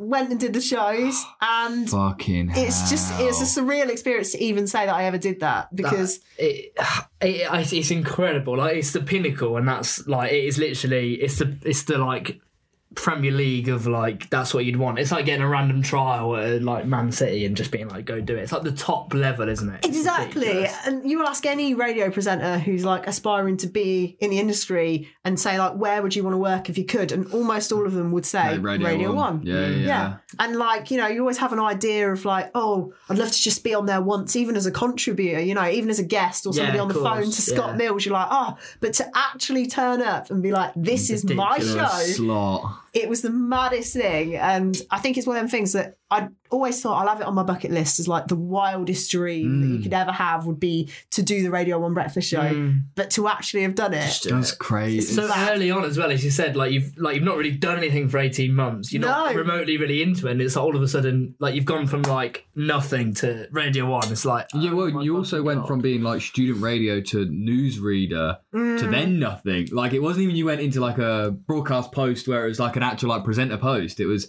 newsreader to then go jump onto the Radio hmm. One stuff is a wild But progression. so I'm intrigued. Like, if you've got a four-hour show, Yeah. and again, like you've obviously done the radio stuff with Indie Rocks as well. But Yeah. like, I've never like planned anything like that. Like four hours in my head. Like, how do you even go about thinking? What are you gonna say? What are you gonna play? Like, do you have like, that's- full yeah. creative control over like, here's That what I'm gonna do? Do they help? Do you like? How does that whole process of planning that four-hour show work? so Good question. it depends where you are like on radio one you do have a producer Yeah. so you have a producer an assistant producer who work with you on the show and then um, what happens is with these sort of shows, so with this format show, it's really different to the one I did this year with Future Artists and Jack Saunders' show Yeah. because with that one, you choose all the music yourself. Right. You know, you ah, and the producer I'd love that. show. choose what you play and you have to come up with the ideas. But on that sort of show, you kind of can plan some silly stuff and stuff that you want to talk Yeah. about. But ultimately, it relies on like listeners messaging in because Right. you know engagement and people doing shout outs and stuff is like really nice and it's a really good part of Radio One. Getting a shout out on Radio One is still like a Crazy, big isn't deal, isn't yeah, it? yeah, yeah. you always think, oh, I'd love a shout out, like whatever. And um, yeah, you could literally on there, the text screen was just going mad. Like every few seconds, there'd be a new text, like new text, new text, and you'd be able to scroll down and see all of the people texting in. And Fucking crazy. I never think as radio as like, oh, there's four million people listening to this show. I always just think I'm speaking to one person, Yeah. and that's all that's ever going to be interested in the Yeah, show. yeah, yeah. Usually my mum. But Yeah, yeah, yeah, yeah, yeah. Can you imagine that as well? so I was just thinking, like, well, I'm just broadcasting to my mum. Do you Yeah, know what yeah, I mean? yeah, yeah. But really, I knew I wasn't because You all see all these these texts coming in. yeah, Yeah, yeah, Yeah, yeah, like fucking Joe Bloggs from Norfolk is Yeah. like, exactly. And this is the thing, and the four hours just flies because your adrenaline is going wild. High. You're walking into the eighth floor of New Broadcasting House, which is where Radio One is, and you see all the lights. You see like you're on the same floor as where people like Clara Amfo, where Annie Mac, where Greg James have all been, and you just like bamboozled by it all. It just goes in the blink of an eye like that. It must be Incredible. wild. That's such a that's what a sick opportunity. Yeah, it's I'm just so like cool. even the thought of it's like frying my head, like the over stimulating Yeah. of that si- si- situation. Just my head goes. Like, Did you have because you said about how nervous you were for the demo? Did, Mm. Were you at that level of nervousness for the real show? Were you a bit more like this is me now? Like you get a bit more like settled into it? I didn't sleep the night before the show. I'm not because I was so scared I was going to oversleep for the breakfast show that I was. I got this hotel and I remember listening to the rock show the night before that Nels did. So Nels Hilton did the rock show. yeah. And I remember staying up and thinking, I need to be in bed right now. This finishes Yeah, at 11. yeah. I need to be up at half past three to go and get ready for the show. Oh, Oh, it was painful, painful. So I barely slept. I remember getting like an hour or two hours, and I kept waking up, seeing the time on my Yeah, phone yeah, yeah. because Yeah, I was yeah. so scared I was going to oversleep and miss Oh, the opportunity. Yeah. Woke up in the morning, went to Radio One in a taxi, got there, and I remember buying a slice of toast from the canteen. And I did not touch that slice of toast No. because I was God, so, so nervous sad. before it happened. Just couldn't, couldn't do it, couldn't Ah. stomach it. I don't know about you boys, but whenever I've got something that's happening or I'm like really nervous, I just like go into like almost Yeah. a close down. One I can't hundred eat. Can't, can't do anything. sleep. Yeah, yeah, yeah, Yeah. yeah. No, I'm So nervous. Like to be fair, even at normal times, like don't, especially breakfast, like don't really eat it at all. And I'm like, as soon as there's anything going on, it's just like, no, don't. just shag like, it off, yeah. Wait, a eat coffee, after. a few like espressos. I mean, I'd have like six espressos. Yeah, I'd have a few. I'd have a few coffees because I wouldn't. Have, sl- I def- It's the sleep thing for me. Yeah, I, I wouldn't wouldn't have have slept. I would have made sure I ate. Like I would have gone for like a banana or like some fruit. Yeah. But like I would. Nah, I couldn't. I don't know. I mean, I, Could- in like, the ra- in the Radio One building, like the extremity of that would be something for me. If I sat there and I'm eating toast and like Radio One people are cutting about me, uh, nah, that Yeah, I oh, wouldn't. I wouldn't. I'd struggle to stomach that for sure. That's but tough. it obviously went very well. You enjoyed it. It did. You know, I had the two days and I don't really remember too much about doing it. I Yeah. just remember that I loved being there and the whole experience was like, it was so surreal because when you look back and think, oh, I've been on Radio One, Mm. like it's hard to process in your mind that you've actually done it. Yeah, yeah, yeah. Like it's always one of those wild dreams, just like, you know, being on Ant and Dec's Saturday night takeaway. Like I don't think Ant and Dec would ever think that they were gonna host a prime Oh, I time. thought you were going wild dream, and that was like one of your other wild dreams. Obviously. That's a hard one to crack because it does rely really on being at all. Oh, I wouldn't the you ants. know. no. So it is, isn't it? Because I don't think Hunt and Dec ever thought they're going to be the biggest TV presenters Yeah, yeah, alive, yeah. or they're never, you know, they never probably thought, oh, we're going to present I'm a Celeb, and it's going to be successful. Mm. And Radio One was like up there with me as well Yeah. because I've never really been interested in like the fame of having my face out there on telly and stuff like mm. that. I just love radio. I don't mm. know why. I've always loved it. I just love talking into a mic. I love like supporting new artists. I love shouting people out. I love talking to people and having interview mm. situations and stuff. Mm. And I just I don't know why, but it was always one of those things that I thought was so out of reach. Yeah. Always. Well, I mean, it, it, I mean, it, it is in a sense. Like, Yeah. it is one of those things where, like, you've had the opportunity and made the most of it. That's incredible. But there'll be thousands and thousands of people who get into radio that never get near an opportunity to be on Radio One. Like, it is one of the things that is out of reach for lot of ninety-nine percent of people, people yeah. that go into doing it. So, like, it is that. Like, you can't even imagine it being that thing that you actually get there, and it's Mm. like it's just insane. It's so mad, so mad. And then, you know, after it all happens and you go back to your day job, because I remember back then, 12 months ago, I was still working in the There's no union. windows. Everyone's freezing to death. Yeah, they're sat there shivering. The fucking student hell. union's been robbed every night that it's week because January no wears windows. a double glazing. Kerrie fucking hell. Yeah. She fucked it off. I sacked it. I sacked it. I went back to work on January the 6th after doing Radio 1 at Christmas Mad. to my job at the Students' Union. And I remember being sat there because I was working from home at the time, being sat there on the morning. And I don't think I've ever felt such a big crash Yeah. yeah, I from bet. being on that to then then having to go that. back to my day job, my nine Yeah. to five. I was like, oh my God, like, what do I do now? Because I didn't have any radio at the time. I wasn't even doing community radio. Yeah, yeah. I wasn't doing any form of radio whatsoever. Mm. So I remember just thinking, shit, what do I do now? Like, I've been on Radio One and I don't have anything in the Mm. pipeline. Like, how am I ever going to get back there? How am I ever going to be on air again? I just couldn't see it. Yeah. And I just remember like feeling like, that's it. I did it for two days. It was great.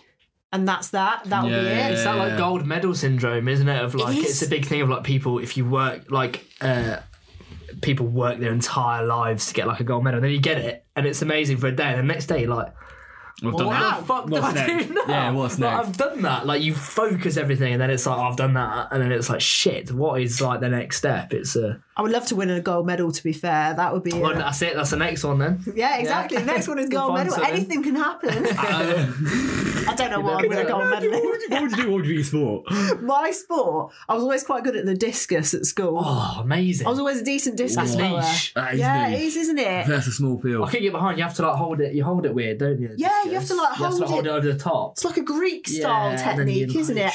And then you release it like after Yeah. swinging round. It's a weird one. Yeah, it's um that's a niche thing. I wouldn't be very good at javelin though. I remember knocking myself out of school and having to be sent home once because I smacked myself in the back of the head with a javelin. How did you even do that? I released it, like chucked it up in the air, and the back of the javelin, the tail end smacked me in the head, Oh my and I just hit the deck and I was gone.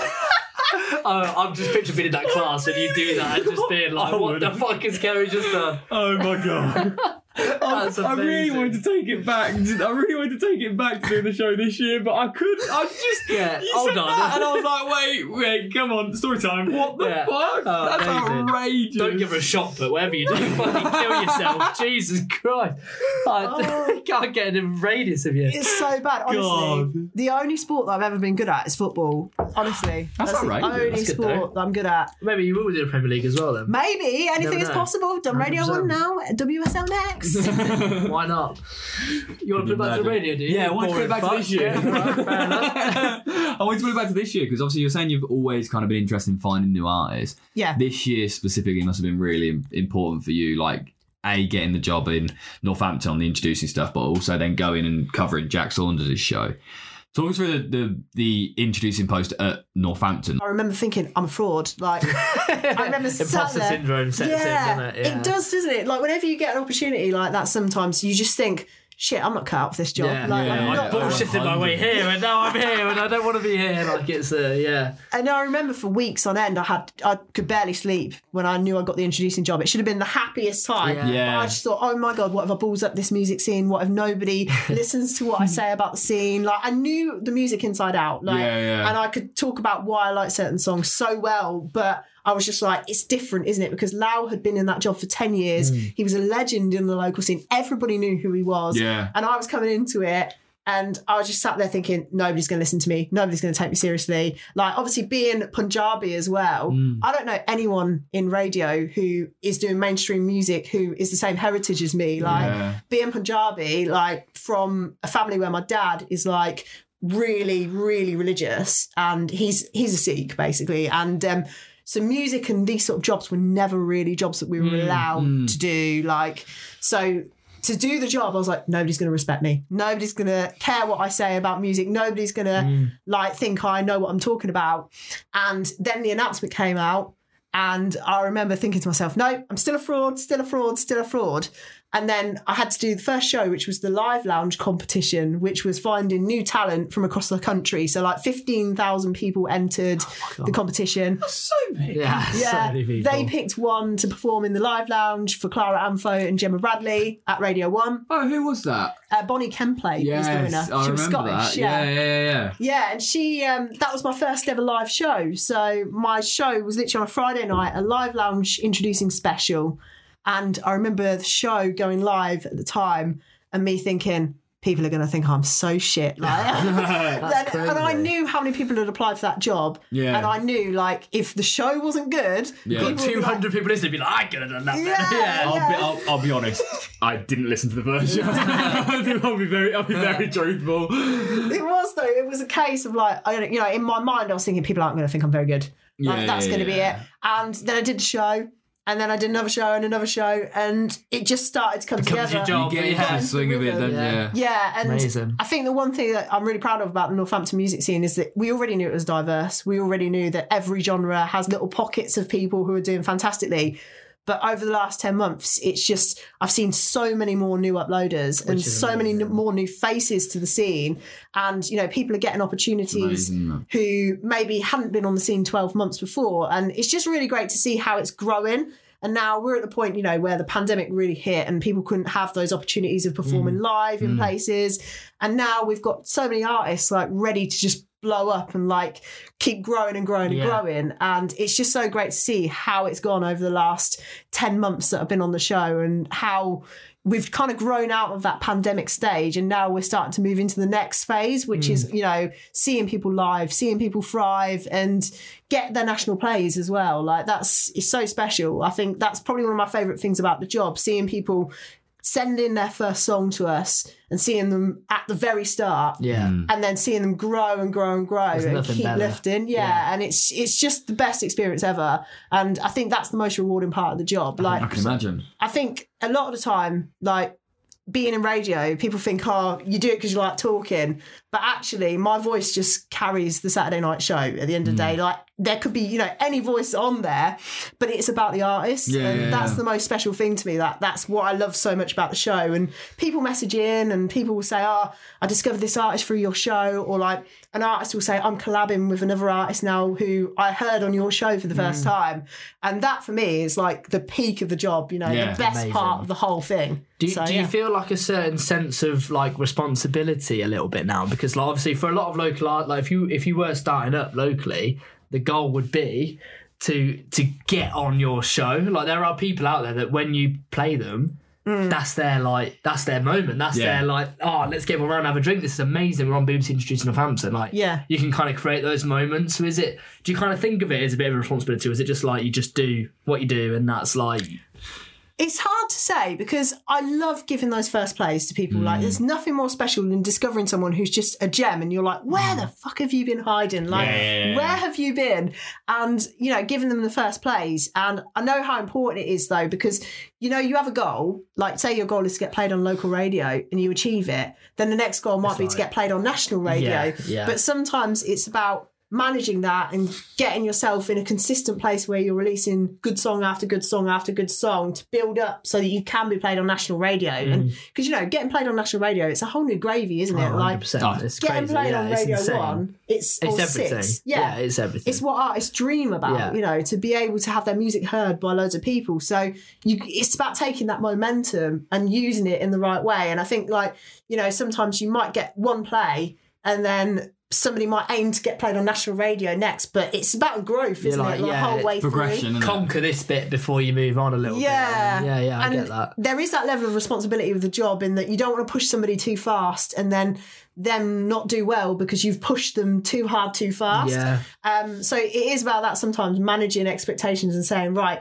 build up a good catalogue, show you can do a 25 minute set at a festival, Mm. you know, show you can deliver and perform your set well and your tracks well and you know them inside out. And the last two years have just been different, haven't they? Like people haven't have, had yeah. that time to learn. Um, so yeah, it's just it's it is a bit of responsibility, but at the Mm. same time, it's like it's it's a nice feeling as well to know that you can discover somebody and then they can just keep going and growing. It's yeah, sick. So It's the sick. best thing about what we do is finding people at such a small part, whether it's local Mm. or not. Like, luckily, we obviously we're very we're specific to one like genre, Yeah. but we do end up countrywide. Like, it's almost like national in a sense. But obviously, because of where we are, we are really in touch with the scene. So it's like it's one of the ones you see. You grab someone that's new, and they're you know it's their first song they've ever released, and you found it.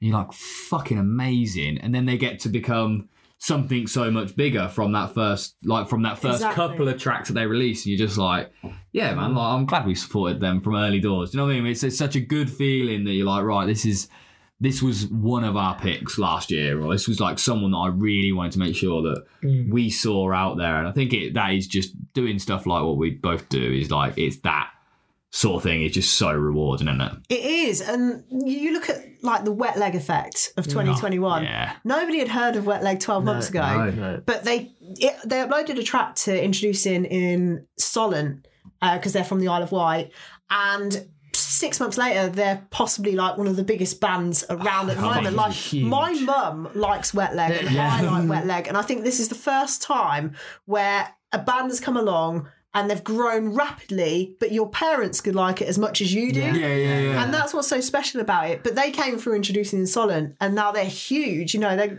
came and running up singing on about sound songs about chaise longs and wet dreams. Yeah. And like, you're like, It's amazing. They, shouldn't Love work, it. but it's fucking perfect. I love them It's so the much. Mean good. Girls Yeah. references as Yeah, well. Yeah, oh, so good. They're just like they are absolutely smashing it. But that must be exciting for you because like, like I think we're both intrigued on like the process. Like obviously Yeah. you get f- like actual applications through to people introducing. Yeah. So do you sit and listen to everything that comes in? Yeah. Or is it like a little bit more filtered, or you hear everything that gets uploaded to Beauty Introduced Northampton, you will hear at some point? Yeah, so we listen to everything that comes through on the That's uploader, sick. like absolutely everything, regardless of what it is. Mm. We'll listen to it, and because Connor works on the show with me, he's a second pair of ears. So like Yeah. everything will go through two sets of ears. So like if I think something's really good, I'll say to Connor, "I think this is good. What do you think?" Or if he thinks something's really good, he's like, "Oh, this is really good." And you know, we might find a track every so often that we're like, "Have we both slept on this?" Like, Yeah, yeah. and it's always nice because we've always got that That's set of ears, and he's got Yeah. different tastes to me. Like Mm. he's a drum and bass DJ, and he's been doing that since he was like 12, 13. He's been playing in clubs since he was that young. hell. And his dad That's used to have to take him along to clubs Oh and my all of that stuff. And um, so he's really into that, and it's great because drum and bass is coming back now into the yeah, mainstream. massively. Like so focused. Like you see people like Nia Archives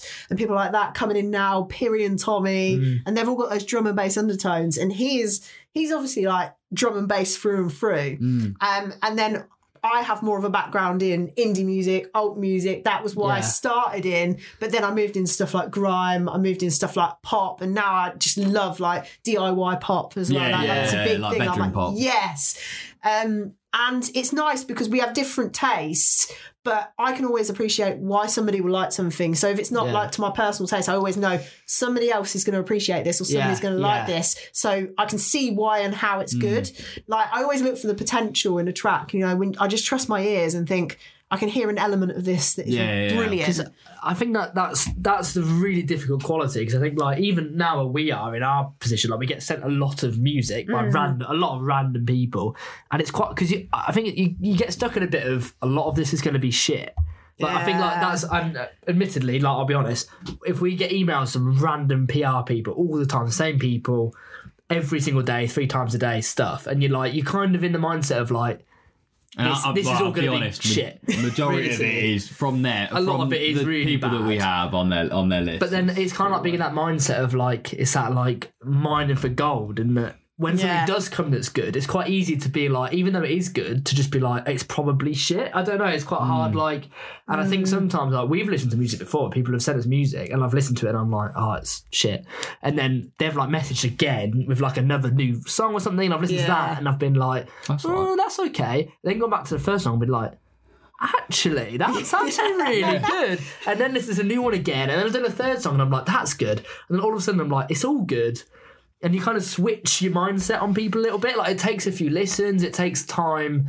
I said even like mood. Like I'll be in a bad mood and listen to a song and be like shit, fuck off. And then I'll be in a mood of like music, and yeah, I'll be yeah, like, yeah, yeah. Oh, that's good. It could, it could have been the same song. You could have just You're sent like it to us at the right ring. time. Yeah, hundred percent. Like it changes it, but like that's fine for what we do because we'll talk about who we want to talk about and we'll do whatever. But for like for you, it's almost again that extra layer of like you've got to make that split second decision correctly because Yeah. and that's quite hard. Like I don't think like that's hard for us to do. I'd be like. I'm gonna listen to him a few times. I'm gonna listen to a few different songs, but you've got to be like 30 seconds in. It's almost like, okay, what we're doing with this? So do you find that hard, or have you just really got that ear in for it now? I think I will listen to everything through twice. Mm, I listen to sure, everything yeah. twice, see how I feel about it, and then I'll try and split it up. So, like, first listen, I'll have like an instant opinion. I might write something down that I think about the track straight mm. away, and I'll come back to it later on, and then be like, do I still feel that way about it? Mm-hmm. Could I imagine myself like doing day to day tasks to it? Like, could I imagine this person at a festival? Yeah. Could I imagine seeing this here, there, and everywhere? Do you know what I mean? It's always That's, like, yeah, that's really good. I always think about it, but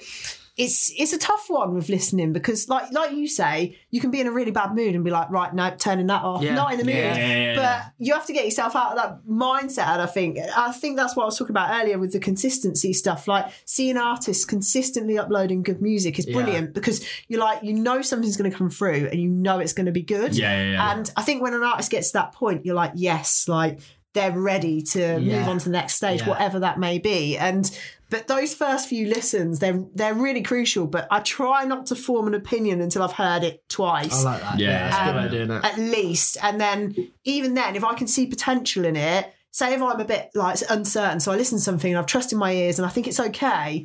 I sometimes, me and Connor will sometimes chat about it and be like, "What did you like about it? Do you think like somebody who was into this would like this? Like, Yeah, there's certain yeah. elements of like, Yeah. how was the production? Is the vocal good? Like, Yeah. what's hit? What could be added? And sometimes, you know, people have messaged and been like, "What do you think of my track?" Yeah. and I've fed back to them what I think of their track, and they've gone away and they've given it almost a facelift, and they've come Yeah. back, and it's like, yes, Yeah, like- it is. That's That's, what it is. that's Yeah, it is. amazing. Yeah, that's what it's all about. but really, it isn't is trusting your ears, and like Yeah. you say, like your mood and stuff can always define it. So I always now force myself, like I, it's kind of the Spotify effect of some days I'll click on playlists that I probably like would never just ordinarily search Hmm. And I'll just listen to every track and like force myself to concentrate Yeah, for like yeah. burst periods like I'll listen to half an hour of solid track track after track after track Hmm. Yeah. stop and then listen to another half an hour later on in the day and stuff and it always does it for me like I can focus for a certain period of time but after a while everything starts to mash into each other yeah, Yeah, yeah, I know exactly how you feel. yeah, Yeah. yeah. So it's it's an interesting That's really process. interesting. It is. But like you say, like it's you know, it's every genre as well, isn't it? It's like being across everything. Yeah. Like it doesn't matter what comes into the inbox, you've kind of got to be on top of I why can't it's imagine good. that. I can't, We no. get all, all the indie stuff, obviously, but like if someone then sent in like a grime track, I'd just be like, I don't even know what to, I don't even know how How to. to- how My to brain is so not on that level now. Like it's just yeah, like yeah. so moved on. But like that's yeah, it's another insane element. I'm uh, I'm conscious of time. I feel like we both God, of how us are so this for? unbearably interested. Yeah. I think obviously we want to get onto radio on this year. But Yeah, yeah, that's that's what I was gonna- else on what we're on now. Well, no, what I was going to say was how I was going to try. I was, Amazing, I had perfect. A segue. We could have I had a segue. I had a segue. I was waiting. I was Here waiting. is, I was waiting for the space. it's not our first episode, is it? No, what I was gonna say is, I've, that is all. When it comes onto like a like a local level, it's something that's quite obtainable and quite achievable in that regard potentially. But when you were doing it as a national level, this mm. Christmas was my segue across. What was that period like? How was that for you working covering Jack Saunders' show, covering that period because it's so much so much broader. Yeah, it was a really interesting experience. And it was one that I really actually enjoyed because, like you say, Northampton is quite a small scene compared to your Londons, your Manchesters. Yeah, yeah. But when you take that whole wad of the UK and then you've got American artists, you've got Canadian artists Yeah. uploading their music and sending it in and stuff, it's it's a whole different kettle of fish, isn't Mm. it? Because you will get hundreds of really good tracks in, but you have to choose the best of the best. mad, Like yeah. And um, the real challenge actually was that show three of the Radio One stint I did this year. Um, I actually let the listeners, the fan club, decide what they wanted to listen Oh, cool. to. Quality. Yeah. And the real challenge for me is that I didn't know what was going to come out. So I would have to listen to the track, decide what I wanted to say about it and why I liked it. Uh, in the moment. Yeah, in the moment while it was playing, cool. and it was that was the biggest challenge for me, ad libbing it and being able to actually just talk about it off the bat, like Yeah. you know, because you can prepare all you want, but when you love something or you're passionate about something, Yeah. you can just do it. You know, Yeah, yeah, that's the 100%. And um, that was the biggest challenge for me because I didn't know what was coming. Yeah, Like, of course. they could have picked an artist that I'd never heard of, for example, and then what am I going to do? I'm going to have to say what I like about it. And that didn't actually, I think one of the artists that I'd heard a few tracks from, but I um I hadn't heard the tracks that had been picked. Yeah. So I remember at the time listening to the track through and being like, what am I going to say about this? Because I really like this track, and like I think it was like a shoegazy kind of pop vibe, and had like a slight indie twang to it.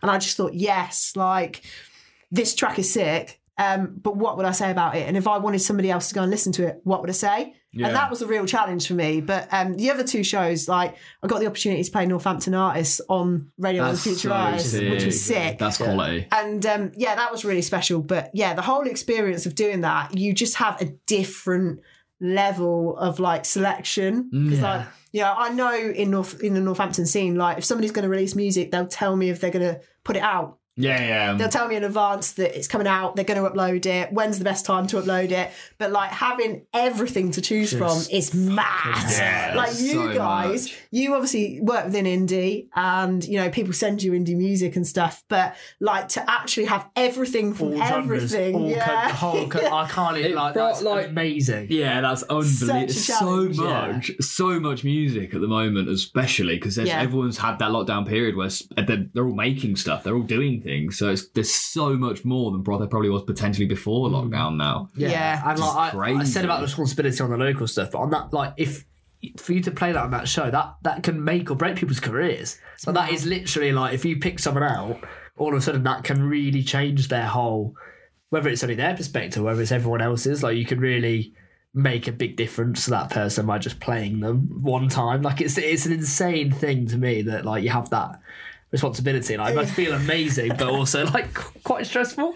It's a bit mad, you know, when you think about it like that. Because I just think about it as I'm playing a song that I really like by an artist that I really support. Yeah. And it's you don't actually think about maybe the impact that it might have, but I just always think, oh, I'd love them to go on to bigger things. I'd Yeah. love them to go to the next level and to help them get there and just be a really small part of that journey. It's just such a special thing. Yeah, it's like I remember when Sarpa first came on the podcast, Yeah. and we spoke to them about Jack Saunders playing them for about twenty minutes because, like, to us, It that's was a like, massive It's a huge. It was one of the biggest things they've achieved. It was massive. Like we were like, what was that like? And we spoke about the moment they found out, the moment they listened to it, the moment that you know they told their family they'd been on it, and like what that meant for them. And like even huge our for 'em. podcast, that's like that's like a good section of like their career. As musicians, has built to a point of him playing them once in that show, It's and like, huge. you know Yeah. now they've you know they've progressed to a place where you know he's was playing them a regular. lot now and it's regular yeah. and Yeah, now it's they're fucking fucking- you know but it's like that even at that point that was everything to them that they'd been playing on radio one so that is like you, and that's a band that are incredible but like you hold that kind of power to like make someone's career in that sense. It's, it's an insane thing. So really strange is. to think about it like that as well because Yeah. like as somebody who plays new artists and stuff and and has had that opportunity to be in that position i think the thing for me was that i just loved everything that i chose. Like i Yeah, yeah, loved yeah, everything i was playing. yeah. and the challenge on the third day like i said was because i just didn't know what was coming. Yeah but um, you just i don't think you ever think about it like that. I think you just think i'm playing music. I'm going to tell people why they should listen to it and that's that. Do you know what I mean? And Yeah. you always hope, like, oh yeah, future artists is like where an artist will get played, Yeah. and then they'll go on to the main station at Radio course. One and be played. Mm, but yeah. yeah. it's just it's a mad experience just to think about it. But It's meant. Would you be able to do that as regular as Jack Saunders does? Do you think, or do you think Uh, was it was it? going uh, for his job are Jax, you gonna you're gonna hi- you're taking his role? well, we did go to the same student radio station. Well, there you go. there you go. It's there to be taken. No, I th- I think Jack has a really fantastic hold on everything he plays. Like he's so hmm. passionate about everything. Yeah. His music sales are unreal. He does it every day. Yeah, and yeah. yeah, it, it really is a dream, isn't it, to be able to support new artists day ah. in day out on a platform like that. incredible. But I just love the way he is. Like I just love the way he sells music, and you know he always makes you think, oh, am I missing out on something by not listening to this yeah. artist? And I always think that's the most special thing about being on a new music show like that. So I think one day I'd I'd hope to be on something like that yeah, and yeah, do that. sure. Um, but I, like I say, I, I love working in the Northampton music scene like Yeah. at the moment, and I'm hoping that in the next couple of years it will just keep growing and growing and growing. growth. And, you know, and like I said to you earlier, if, I only ever just stay on introducing for however long and however long, like I'm the best person for the job sort of thing, and Yeah, however yeah, long yeah. I can be passionate about Mm. artists in the area and keep pushing them forward, then that would be great for me. Yeah. that That's would quality. honestly be it. Like That is love it. good. That is good. I think it's one of them ones where like you kind of you can see that there is that progression there to be made. Like you can you can get there if you wanted to, but you are you are happy in this scene, and I think Mm. that's amazing. Like it's a lot a lot of people a lot of people would be so grateful to be in your position. It's like one of the ones where you are like, this is my spot, and I love Yeah. it, and I love where I am, That's and I really good. really I think that's really good to see. It's like with the Covasettes and stuff, you know, like finding them and getting to play them and Oh, stuff and to support them. And they were so grateful for that Radio 1 play on Future Artists. I mm. finished my show with Sunstruck. Ah, which is so what Bella wild. as well It what was- a good yeah. Good choice. yeah And it was so special to get to play them because mm. they've been grinding and grinding and Yeah, grinding for amazing. years. And they're a fantastic set of lads. Bands. Like they're absolutely hilarious, and So Yeah. to give them that opportunity to be played there on Yeah. that platform was just Incredible. incredible. It's one Yeah. of the best experiences ever, and I think that's that was one of the special things about Christmas. And I think that's one thing that I'll always remember, like getting those opportunities to play people, like Kinships as well. Another Yeah. example, Yeah. fantastic, like indie alt electronica band, and they'd never been played on a national platform before. Yeah, to yeah. get to take them there Yeah. was so special, and to actually share them with other people and be, people be like, "Oh my god, I've made a playlist of the tracks that you chose." Oh, it's so special. So, Yeah. yeah. And it's such a high energy show as well. That whole period is crazy. It is. like the the energy like that you put out over Christmas and that Jack puts out every fucking day. I'm, it blows my mind, and I think that's that's another thing that you just like. That is it's just a different world, and it? it's just a completely different world. it's a really weird thing because some people say I'm a bit too shouty on the radio sometimes because I, I am quite an energetic person naturally. Yeah. Um, but yeah, I, do speak very quickly, and people are always like, "You speak too quickly all the no. time." I also think I also think though that's potentially a local thing of being like uh, Northamptonshire because the scene is now blowing up. Music and live and up and coming stuff is now becoming a bit more of a thing. I Yeah. think it, like they're not expecting someone to be loud and shouty and to That's be thing, it's what you energetic about it and be and actually love the scene and be like this is what we're about this is what's happening and it's and you get into that point now where it's having that energy and having that enthusiasm about the scene sells the scene to the listener and I think Mm. that is it's fucking key it's I, key yeah, to I think it's, it. it's everything. Like, I, you know, I'm speaking to someone. do- I don't listen to the radio a lot, to be fair. Like, if I'm honest, I don't. And the one thing I do do, like now with BBC Sounds, which is class, because I go back and listen to like Jack shows and shows that I see, and I'm like, I'll go back and listen to them. But like, you want it to be like an entertaining Mm. process now. I Yeah. think that like you don't want it to be someone just quietly, slowly talking through what they're doing. You oh, want it to you be like, come on, let's you know, especially with the new music stuff. It is as you say, it's like your job is to hype up these people and get people to be like.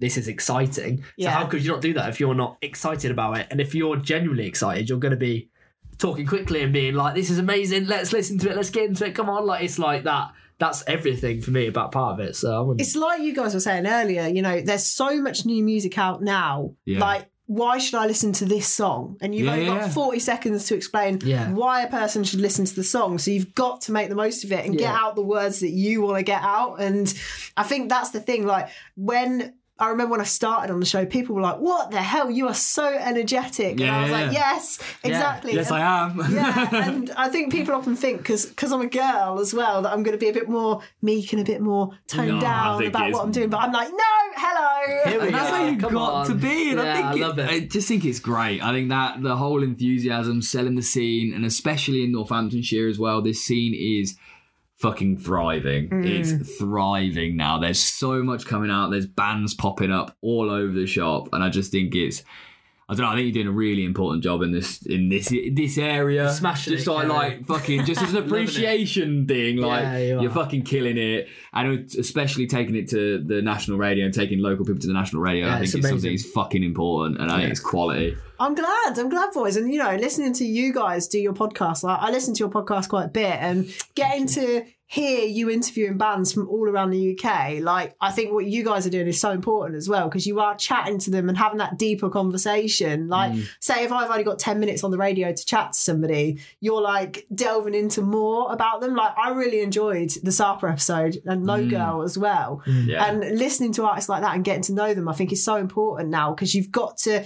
It's almost like in music now, you've got to be kind of good at everything. Yeah, like when we yeah. only had the online platforms, people had to put their face out there and at the same time their music out there. And, you know, people were looking for something different. People wanted to be excited. Yeah. So, yeah, it's really important. But even with my show, like, people have to send me music for it to work and people have to listen to that music for it to Mm. Yeah, work yeah, as yeah. well so to be honest like i said my voice is the least important thing about it like the music and the people actually taking and consuming that music are the most important things about the show and as long as there's that enthusiasm and that like fire for it then I'll stay in the job. But if there was ever a time where I was just sat there like, Yes, so that was. Then I think Yeah. I'd know it was time Yeah, for yeah, me to go. of Do you know what I mean? So 100%. yeah, I like that, and that's a good message. Any band out here that's local, send your music to Kerrie because she listens to every single one. We've had Which that fucking clarified. blows my mind. amazing. By the way, like that, that's fucking And crazy. look, that's the opportunity. That's the pathway. Get on there, as you say, nurture, build, improve. Get onto nationals. It's it's the pathway. It's uh,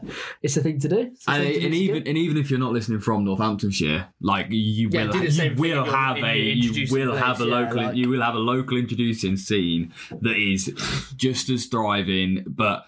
Well, maybe not quite as thriving. Yeah, it's but not- it's not there- it's, it's, it's there. Do you know what I mean? You got to be there, and you got to put it. It's one of them ones you actually do have to be in it to win it. yeah, you do. And I think that's and that's something that like I find quite nice about what we do is that we have we we do have a plethora of like wherever and whatever. Do you know what I mean? So you can pick and choose. Do you know what I mean? Whereas like you've got to have it sent to you. And that's, Yeah. It's got to be on your books. Whereas so if you're not sending it in, it's not getting played. no, And exactly. that's wild. That, that that and that's and I think that's like I don't know whether people actually realise that that they have they have to say like it's a like literal requirement. It is exactly to send it in, but there have been times where I've actually poached people who been aren't like- sending their music Yeah, in and been like, cool. "Yo, Please why are you not in." sending your music to me?" Yeah, yeah. And there's also people who are loosely connected to the music scene because if you've got a connection to the area, even if you're not living there, you can still be played on my Yeah, show. yeah, yeah, so, yeah. like, quite often I'll take artists who live in London but are from Northampton or live in Manchester, are from Northampton, and I'll play them on the show because they're still part of our scene. 100%, Yeah, yeah, And I think that's really important. Like Yeah. right now, we've got say four or five artists who live in Manchester, but they are still making fantastic music and they need support in. That Yeah. music needs to be heard, and they're from Northamptons, and I think that's so important as well. And we to- spoke about this before as well. Um, I can't remember who it was that was speaking about it, but about the, the way the introduction works. And obviously, that's that's the most beneficial thing that can happen because if you're trying to make it in Manchester, even if you get played as much as possible there, getting your reach down here is like that's a whole different kettle of fish. So like getting doing like playing people from other places is more beneficial if anything because Yeah. if you play you know a Sarpa Salpa. Hope a lot of people who are into the scene in Northampton will know about them. yeah, But Sarpa Salpa, for example, being played somewhere else, or Covasettes being played here, as you said in Manchester, they're probably more well known. But here, it's like people might not realise and might not have heard of them. So being able to be like, here they are, it doesn't matter they're not technically currently living in Northampton. It's like, They've you got know, a he's from Northampton, they've got a link and they're fucking amazing. Let's get them out to ears that probably wouldn't have heard them. Like, that's what it's all about, really, isn't it? It's the most It useful is. way of It doing it. is, so. and you you know you got to appreciate the people who were part of the scene, maybe moved away. Because let's be honest, Northampton is not where everybody dreams of living. No. Let's like how many people say Or anybody. why? Why? Where? Where else would you live? Literally anywhere else. All I've heard is, oh, it's really cheap for commuters to go to London and Birmingham. Yeah, stuff. I think that's what they're playing on. That's I mean, fair I mean, now, it's- yeah. the only reason Wellingborough was built was because it was Yeah. a commuter town. Yeah. It's mad, and you know, to like actually live here and like be from here, I think it's mm. really important to kind of remember those roots as well. Like because people often think, oh, well, people there's not many famous people from Northampton around, but actually, if you look into it, there are. Like Thom Yorke was born in Wellingborough. Mm. Yeah.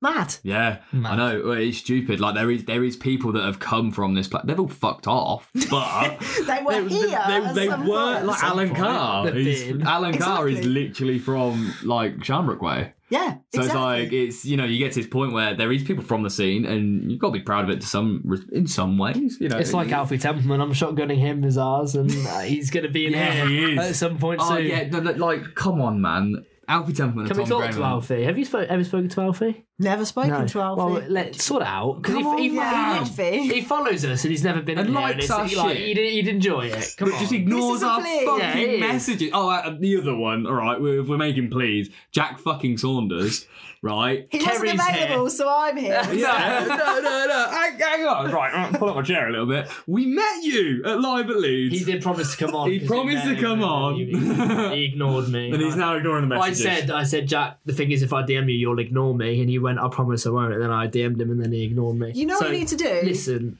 you need to go to his feedback Friday and just spam Just his spam Discord. Twitch. Yeah. Just, Just be spam like, Twitch. It's just a Jack. pod- Imagine he brings one up and it's a podcast. He's hold on, this song's two hours long. What Oh my fuck? god, maybe we do that. Yeah, we should And we do just that. title it like a track and a name and stuff like that. Or this song we're gonna make that Kerrie's gonna play, we then get it big enough that Jack then plays it, and then we're like, oh, it was us the time. yeah, yeah, the just to get a ploy on you on a podcast. Are you fucking? si- I'm not going through that type of effort, Joe. Is, um, is the middle eight of the song going to be Jack Saunders? Listen to this. Jack Saunders Subcontinent playlist. backwards, Jack, Jack, backwards. Jack. I'm gonna like spin it round No, like one of the old right, Beatle At some point before the summer, Jack's gonna be here. 100%. Sat in this You'll love it. He'll love it. He'll see it. He'll love it. He'll love it. We'll take him out in Northampton after. No, we'll take him out in Wellingborough. That's what we'll do. Oh my We'll god, could you imagine taking him out Yeah, like yeah, yeah, He'll love it. Yeah, he'll love Jack that. Saunders in NBs. Uh, we'll start gonna another Black. Prince. Oh, yeah. We'll start in Black Prince, then we'll go Garibaldi.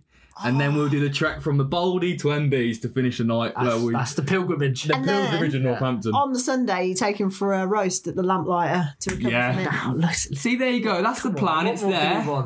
It's there. You Yeah. know. You know. You know what's know what's going to happen when you get here. So Yeah, ah, ah, ah. it will. I'm sure I can find a sofa for you to sleep on. a very long, tall. So it's really fun. oh, Oh, Christ. dear. Well, rounding up the show. We've taken up so much of your time so much of your time already.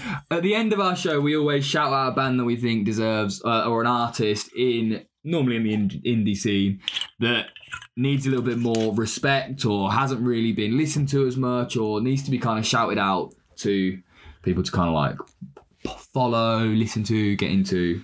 Who would you suggest to the listeners?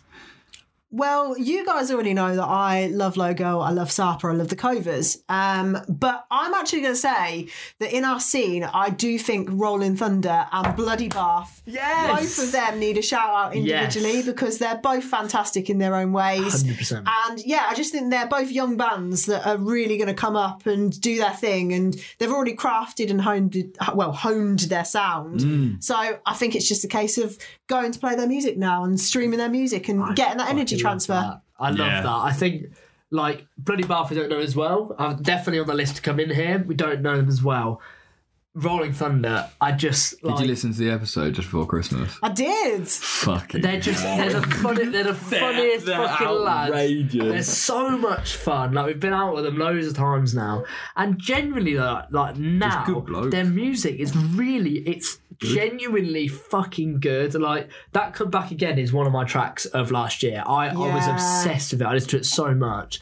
And like their release music is genuinely of a really high quality, and I quite like their attitude that like they're not really asked. Like Yeah. keep saying like it's really good, you should do this, you should do that, and they're like, yeah, we're just having fun then, aren't we? Like, yeah, but lads, I'm pissed off for you. Like, come on, let's get on this, and they're like, yeah, we're just having a good time. And It's I'm like, very amazing. I um, love yard it. act, isn't it? Yeah, Like, yeah, just yeah, do it for a laugh. So Just do it yeah, for see laugh. how See where it goes. isn't it? And I'm like, well, yeah, but like if you push this, and they're like, yeah, we don't really care. You know? we just love the we love the crack, and I just think that if anything, that's their like that's their real like Selling sort of point. I USP of Yeah. like being like you know they're here to have a good time. Their music's really backing it up, so amazing. I love them so much. So. I said to you guys I was going to see the Reytons at Roadmender Yeah. at the end of February. I would have loved to have actually seen Rolling Thunder as like the first support on that Yes. Do we know what who's supporting yet? yeah, they, they announced it today. They announced it today. today it's um, Dictator, who we've Yeah. spoken to before, and They sent a load of sticks and stuff to us. Yeah, they did. We know them. They're quite well. They're, got- they're good at someone else. There was, there was like you know when they do four bands, Yeah. and then they do a shape for each band, and then they do each gig is a different shape. You've lost me by that point. And I'm like, fucking. hell. I was like, I was zooming in on their fucking thing I didn't see. Who's, I was fucking eh, yeah, fair enough. But it was Dictator and someone else who was actually who we have heard of. Can't remember who it is now. No, but right, um, you've. all, all four. To be fair, all four of the people they had on there were like they were like bands that I've heard of and stuff like that, which is decent. So fair enough. But um, yeah. So that which is sick, and I think they would have suited that. To be fair, and they will. They will get on some They'll get sets that that I think sure. They will, will yeah. really suit them and like they'll do well. But I quite like the fact that fair enough if they don't give a shit, then they're just gonna have a fucking good time and release good music. Then that's like that's the dream, isn't it? So It is. It's what every artist dreams about. yeah, this is it. Uh, Stone, who are Stone. unbelievable. Oh, yeah, Stone I are brilliant. love The Stone. They clock were, works. Um, I played them on Future Artists on um, my last show, Stone. Oh, did you? Stone Yeah. Equality. Oh, they sick. got an They're so incredible reception. Like Yeah. everybody, like on the Playbot on Radio One, was like retweeting it and being like, "This is is sick. This is sick. They're so Yeah. They're good. so They're good, so- They're- and they seem really class as well. Like they're one we want to have a chat with. Bandit. Bandit. I'm not sure who. I mean, they're literally in the po- they're in the playlist at the minute, which is really sad. that bandit. I, Bandit. I assume so. I mean, they're called Bandit. yeah, the logo didn't didn't remind me of them. Uh, if that and- is them, they're really they're really fucking good. And the Clockworks. And Yeah, they're the, uh, it is Stone. Not even No, it's Dictator. not, it's dictator. Oh, it's that- this it's side. that yeah, side? I did. I did exactly the same thing. Who does that? I did the Who's same desi- thing. who I did the same because I was like stoner supporting. That's fucking sick. And I looked again and I was like, it's the other side. It's it's dictator and someone else. Oh, But fucking- it's yeah, really so- good tour. Yeah. Um, I don't really have any. It's not. It's band. Clockworks. Clockworks and dictator. Dictator. Yeah, yeah. Yeah, Anyway. which is sick. They're both really good. So get go to that Reytons gig at Roman because it'd be very good and the supports are good. Um, I don't have a specific band, but I not? just I don't really. And you fucked me a little bit because my phone's there from you giving the perspective of what everyone else is seeing. Maybe hopefully if it's still recording. recording. Um, You'll just look at it and it will just be the backing behind you. It'll just say s- It's- contains. yeah.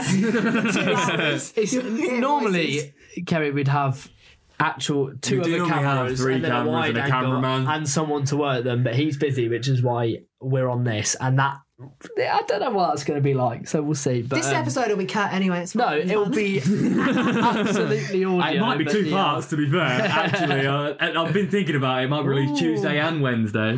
Or we just do two Tuesdays and then that gives us an extra episode cut that out um,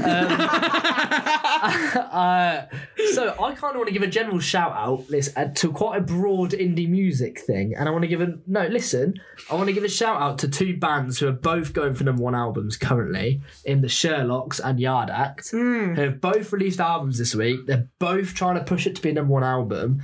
And both of those albums are fucking incredible. And from what I've seen today, Yard Act are currently sitting at number one that would be amazing if they get that because I think I love their style of music. They're brilliant live. Like they're really like interesting, funny guys.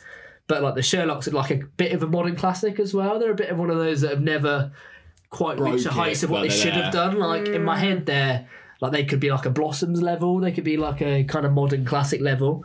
But I um, actually saw, by the way, Yard Act got two. Oh, really? got number one? Years and years. Fuck, I'm really gutted about that. Do you That's know a what shame. though? It was great to see the momentum. amazing. Like, and I love, I love their attitude. They put like they tweeted the other day. I think it was yesterday, and they were like, "We've got nothing witty left to say. Just buy it or don't." I literally sure they tweeted, and they were like, you, you know, just they're like funny lads, and they just got that sense of being like, "Listen, This is it. we had funny tweets, we had this, we had that. Do you know what? Fuck it all. Just." Help us if you do, brilliant. If you don't, you don't, and fair enough. And you know, number two, still, what a fucking achievement for that Uh, band. That's Outrageous. incredible. Just some lads from Leeds, really, just having a laugh. having a fucking crack and releasing really good music. And I think go and listen to their album and Sherlock's album, which is also really fucking good. And I, I they're one of my like I listened to them when like they had like two demos out and all that sort of stuff. Yeah. Yeah. And they're fucking you know, they do what they do so well and catchy indie rock tunes. And again, they're just a band that like they were really when they came and played Northampton, they were really nice. Like they came and chatted to everyone. They're like class lads. So go listen to their album and Yard Act's album. And although most people probably have heard of both, like still go support them because both really good albums. Well, there you go. There you go. I've only got I've got one that's a very very young band from Northamptonshire, and it is Stereo Ghosts. Oh yes. Very young, very young, and they're actually for a band that is outrageously young, uh, young and released one song. Really fucking good. I've been really impressed. I've been really impressed with them, and I think their their stuff on Twitter is pretty decent. You know, they're still learning the scene. They're still getting themselves about, but they're actually playing gigs that are good sized gigs. They're you know supporting Naked Next Door. They're supporting artists that are of a decent caliber in this up and coming scene. P- Getting themselves out there playing gigs, and I think that's the important thing that they're just nailing. 100%. So I do think Stereo Ghosts are one to keep an eye on. When they start releasing some more tracks, they're one to definitely keep an eye on. Yeah. The interesting thing about them is that it's like the tragic effect. Like with Tragic, they started when they were like 15, 14, Mm. 15, playing gigs, and their sound has just changed over the last few years. And Yeah. like they're at a really good place right now. And Tragic are here next week. Are they? Yeah. Ah, that's going to be a good one. Yeah, good, yeah. I had Cameron on my show. Keep Did you? Yeah. There you go. I saw him outside the Garibaldi, I think. Yeah, we did. Is he the lead? Yeah. We've Yeah. chatted to too many people. Chatted to too many people in the Black Prince and the Garibaldi, way too drunk to be chatting to them about like So more serious not things. and sober, they'd be yeah. like, "Oh, we should have a normal chat with you." I was But- chatting away because I didn't recognise him. I like a jacket, and he was like, "Oh, cheers, man." I was like, "You look like you've been a fucking band, are you?" and he, was went, like, yeah. "He went, yeah, I'm in a local band called Tragic." I was like, "Oh, buzzing." Well, I think you're on our show next week. and he went, "Am I?" I went, "Scratch Record Podcast." He's like, "Oh, is that you?" lot?" I was like, "Yeah, Yeah. yeah, yeah." Well, see you next week, mate. Do you know what? I felt like such an unprofessional interviewer when I interviewed them because uh, basically Cameron came on Mm. and I was chatting away to him for 10 minutes, did the interview. The interview was sick.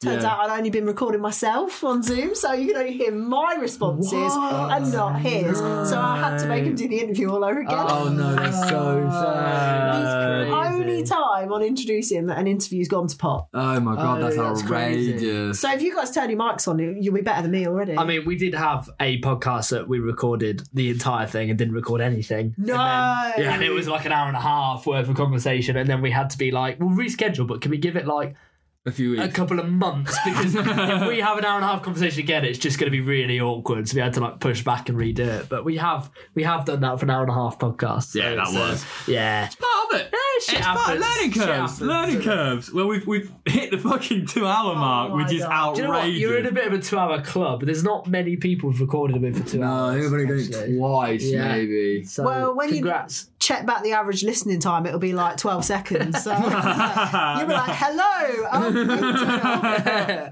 what is this shit with her? Oh, well, Definitely not. it's been an absolute pleasure having you on. Welcome to the two hour club of the Scratch Record Yeah. podcast.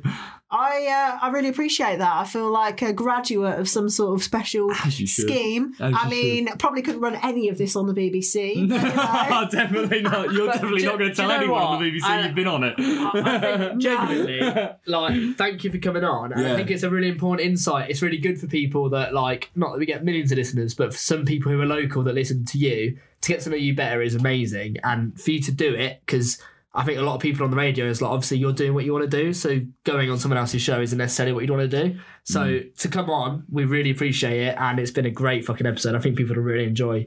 Like you get to know so many bands locally so well, but getting to know Yeah. you Bear, is really useful for everyone. So thank you for that. and Thanks for having enjoyed it. me. Anytime. Anytime. Well, if you're still listening to the podcast two hours in, fucking very, very impressed. It's a long slog, but make sure you're liking the video, make sure you subscribe to the channel, put the notification bell on, whether you're on Spotify, whether you're on. Uh, I was going to say Snapchat. Definitely Whether you're on not. Snapchat. Ah. yeah. Right, goodbye. Love you all. Bye. That's what I can do.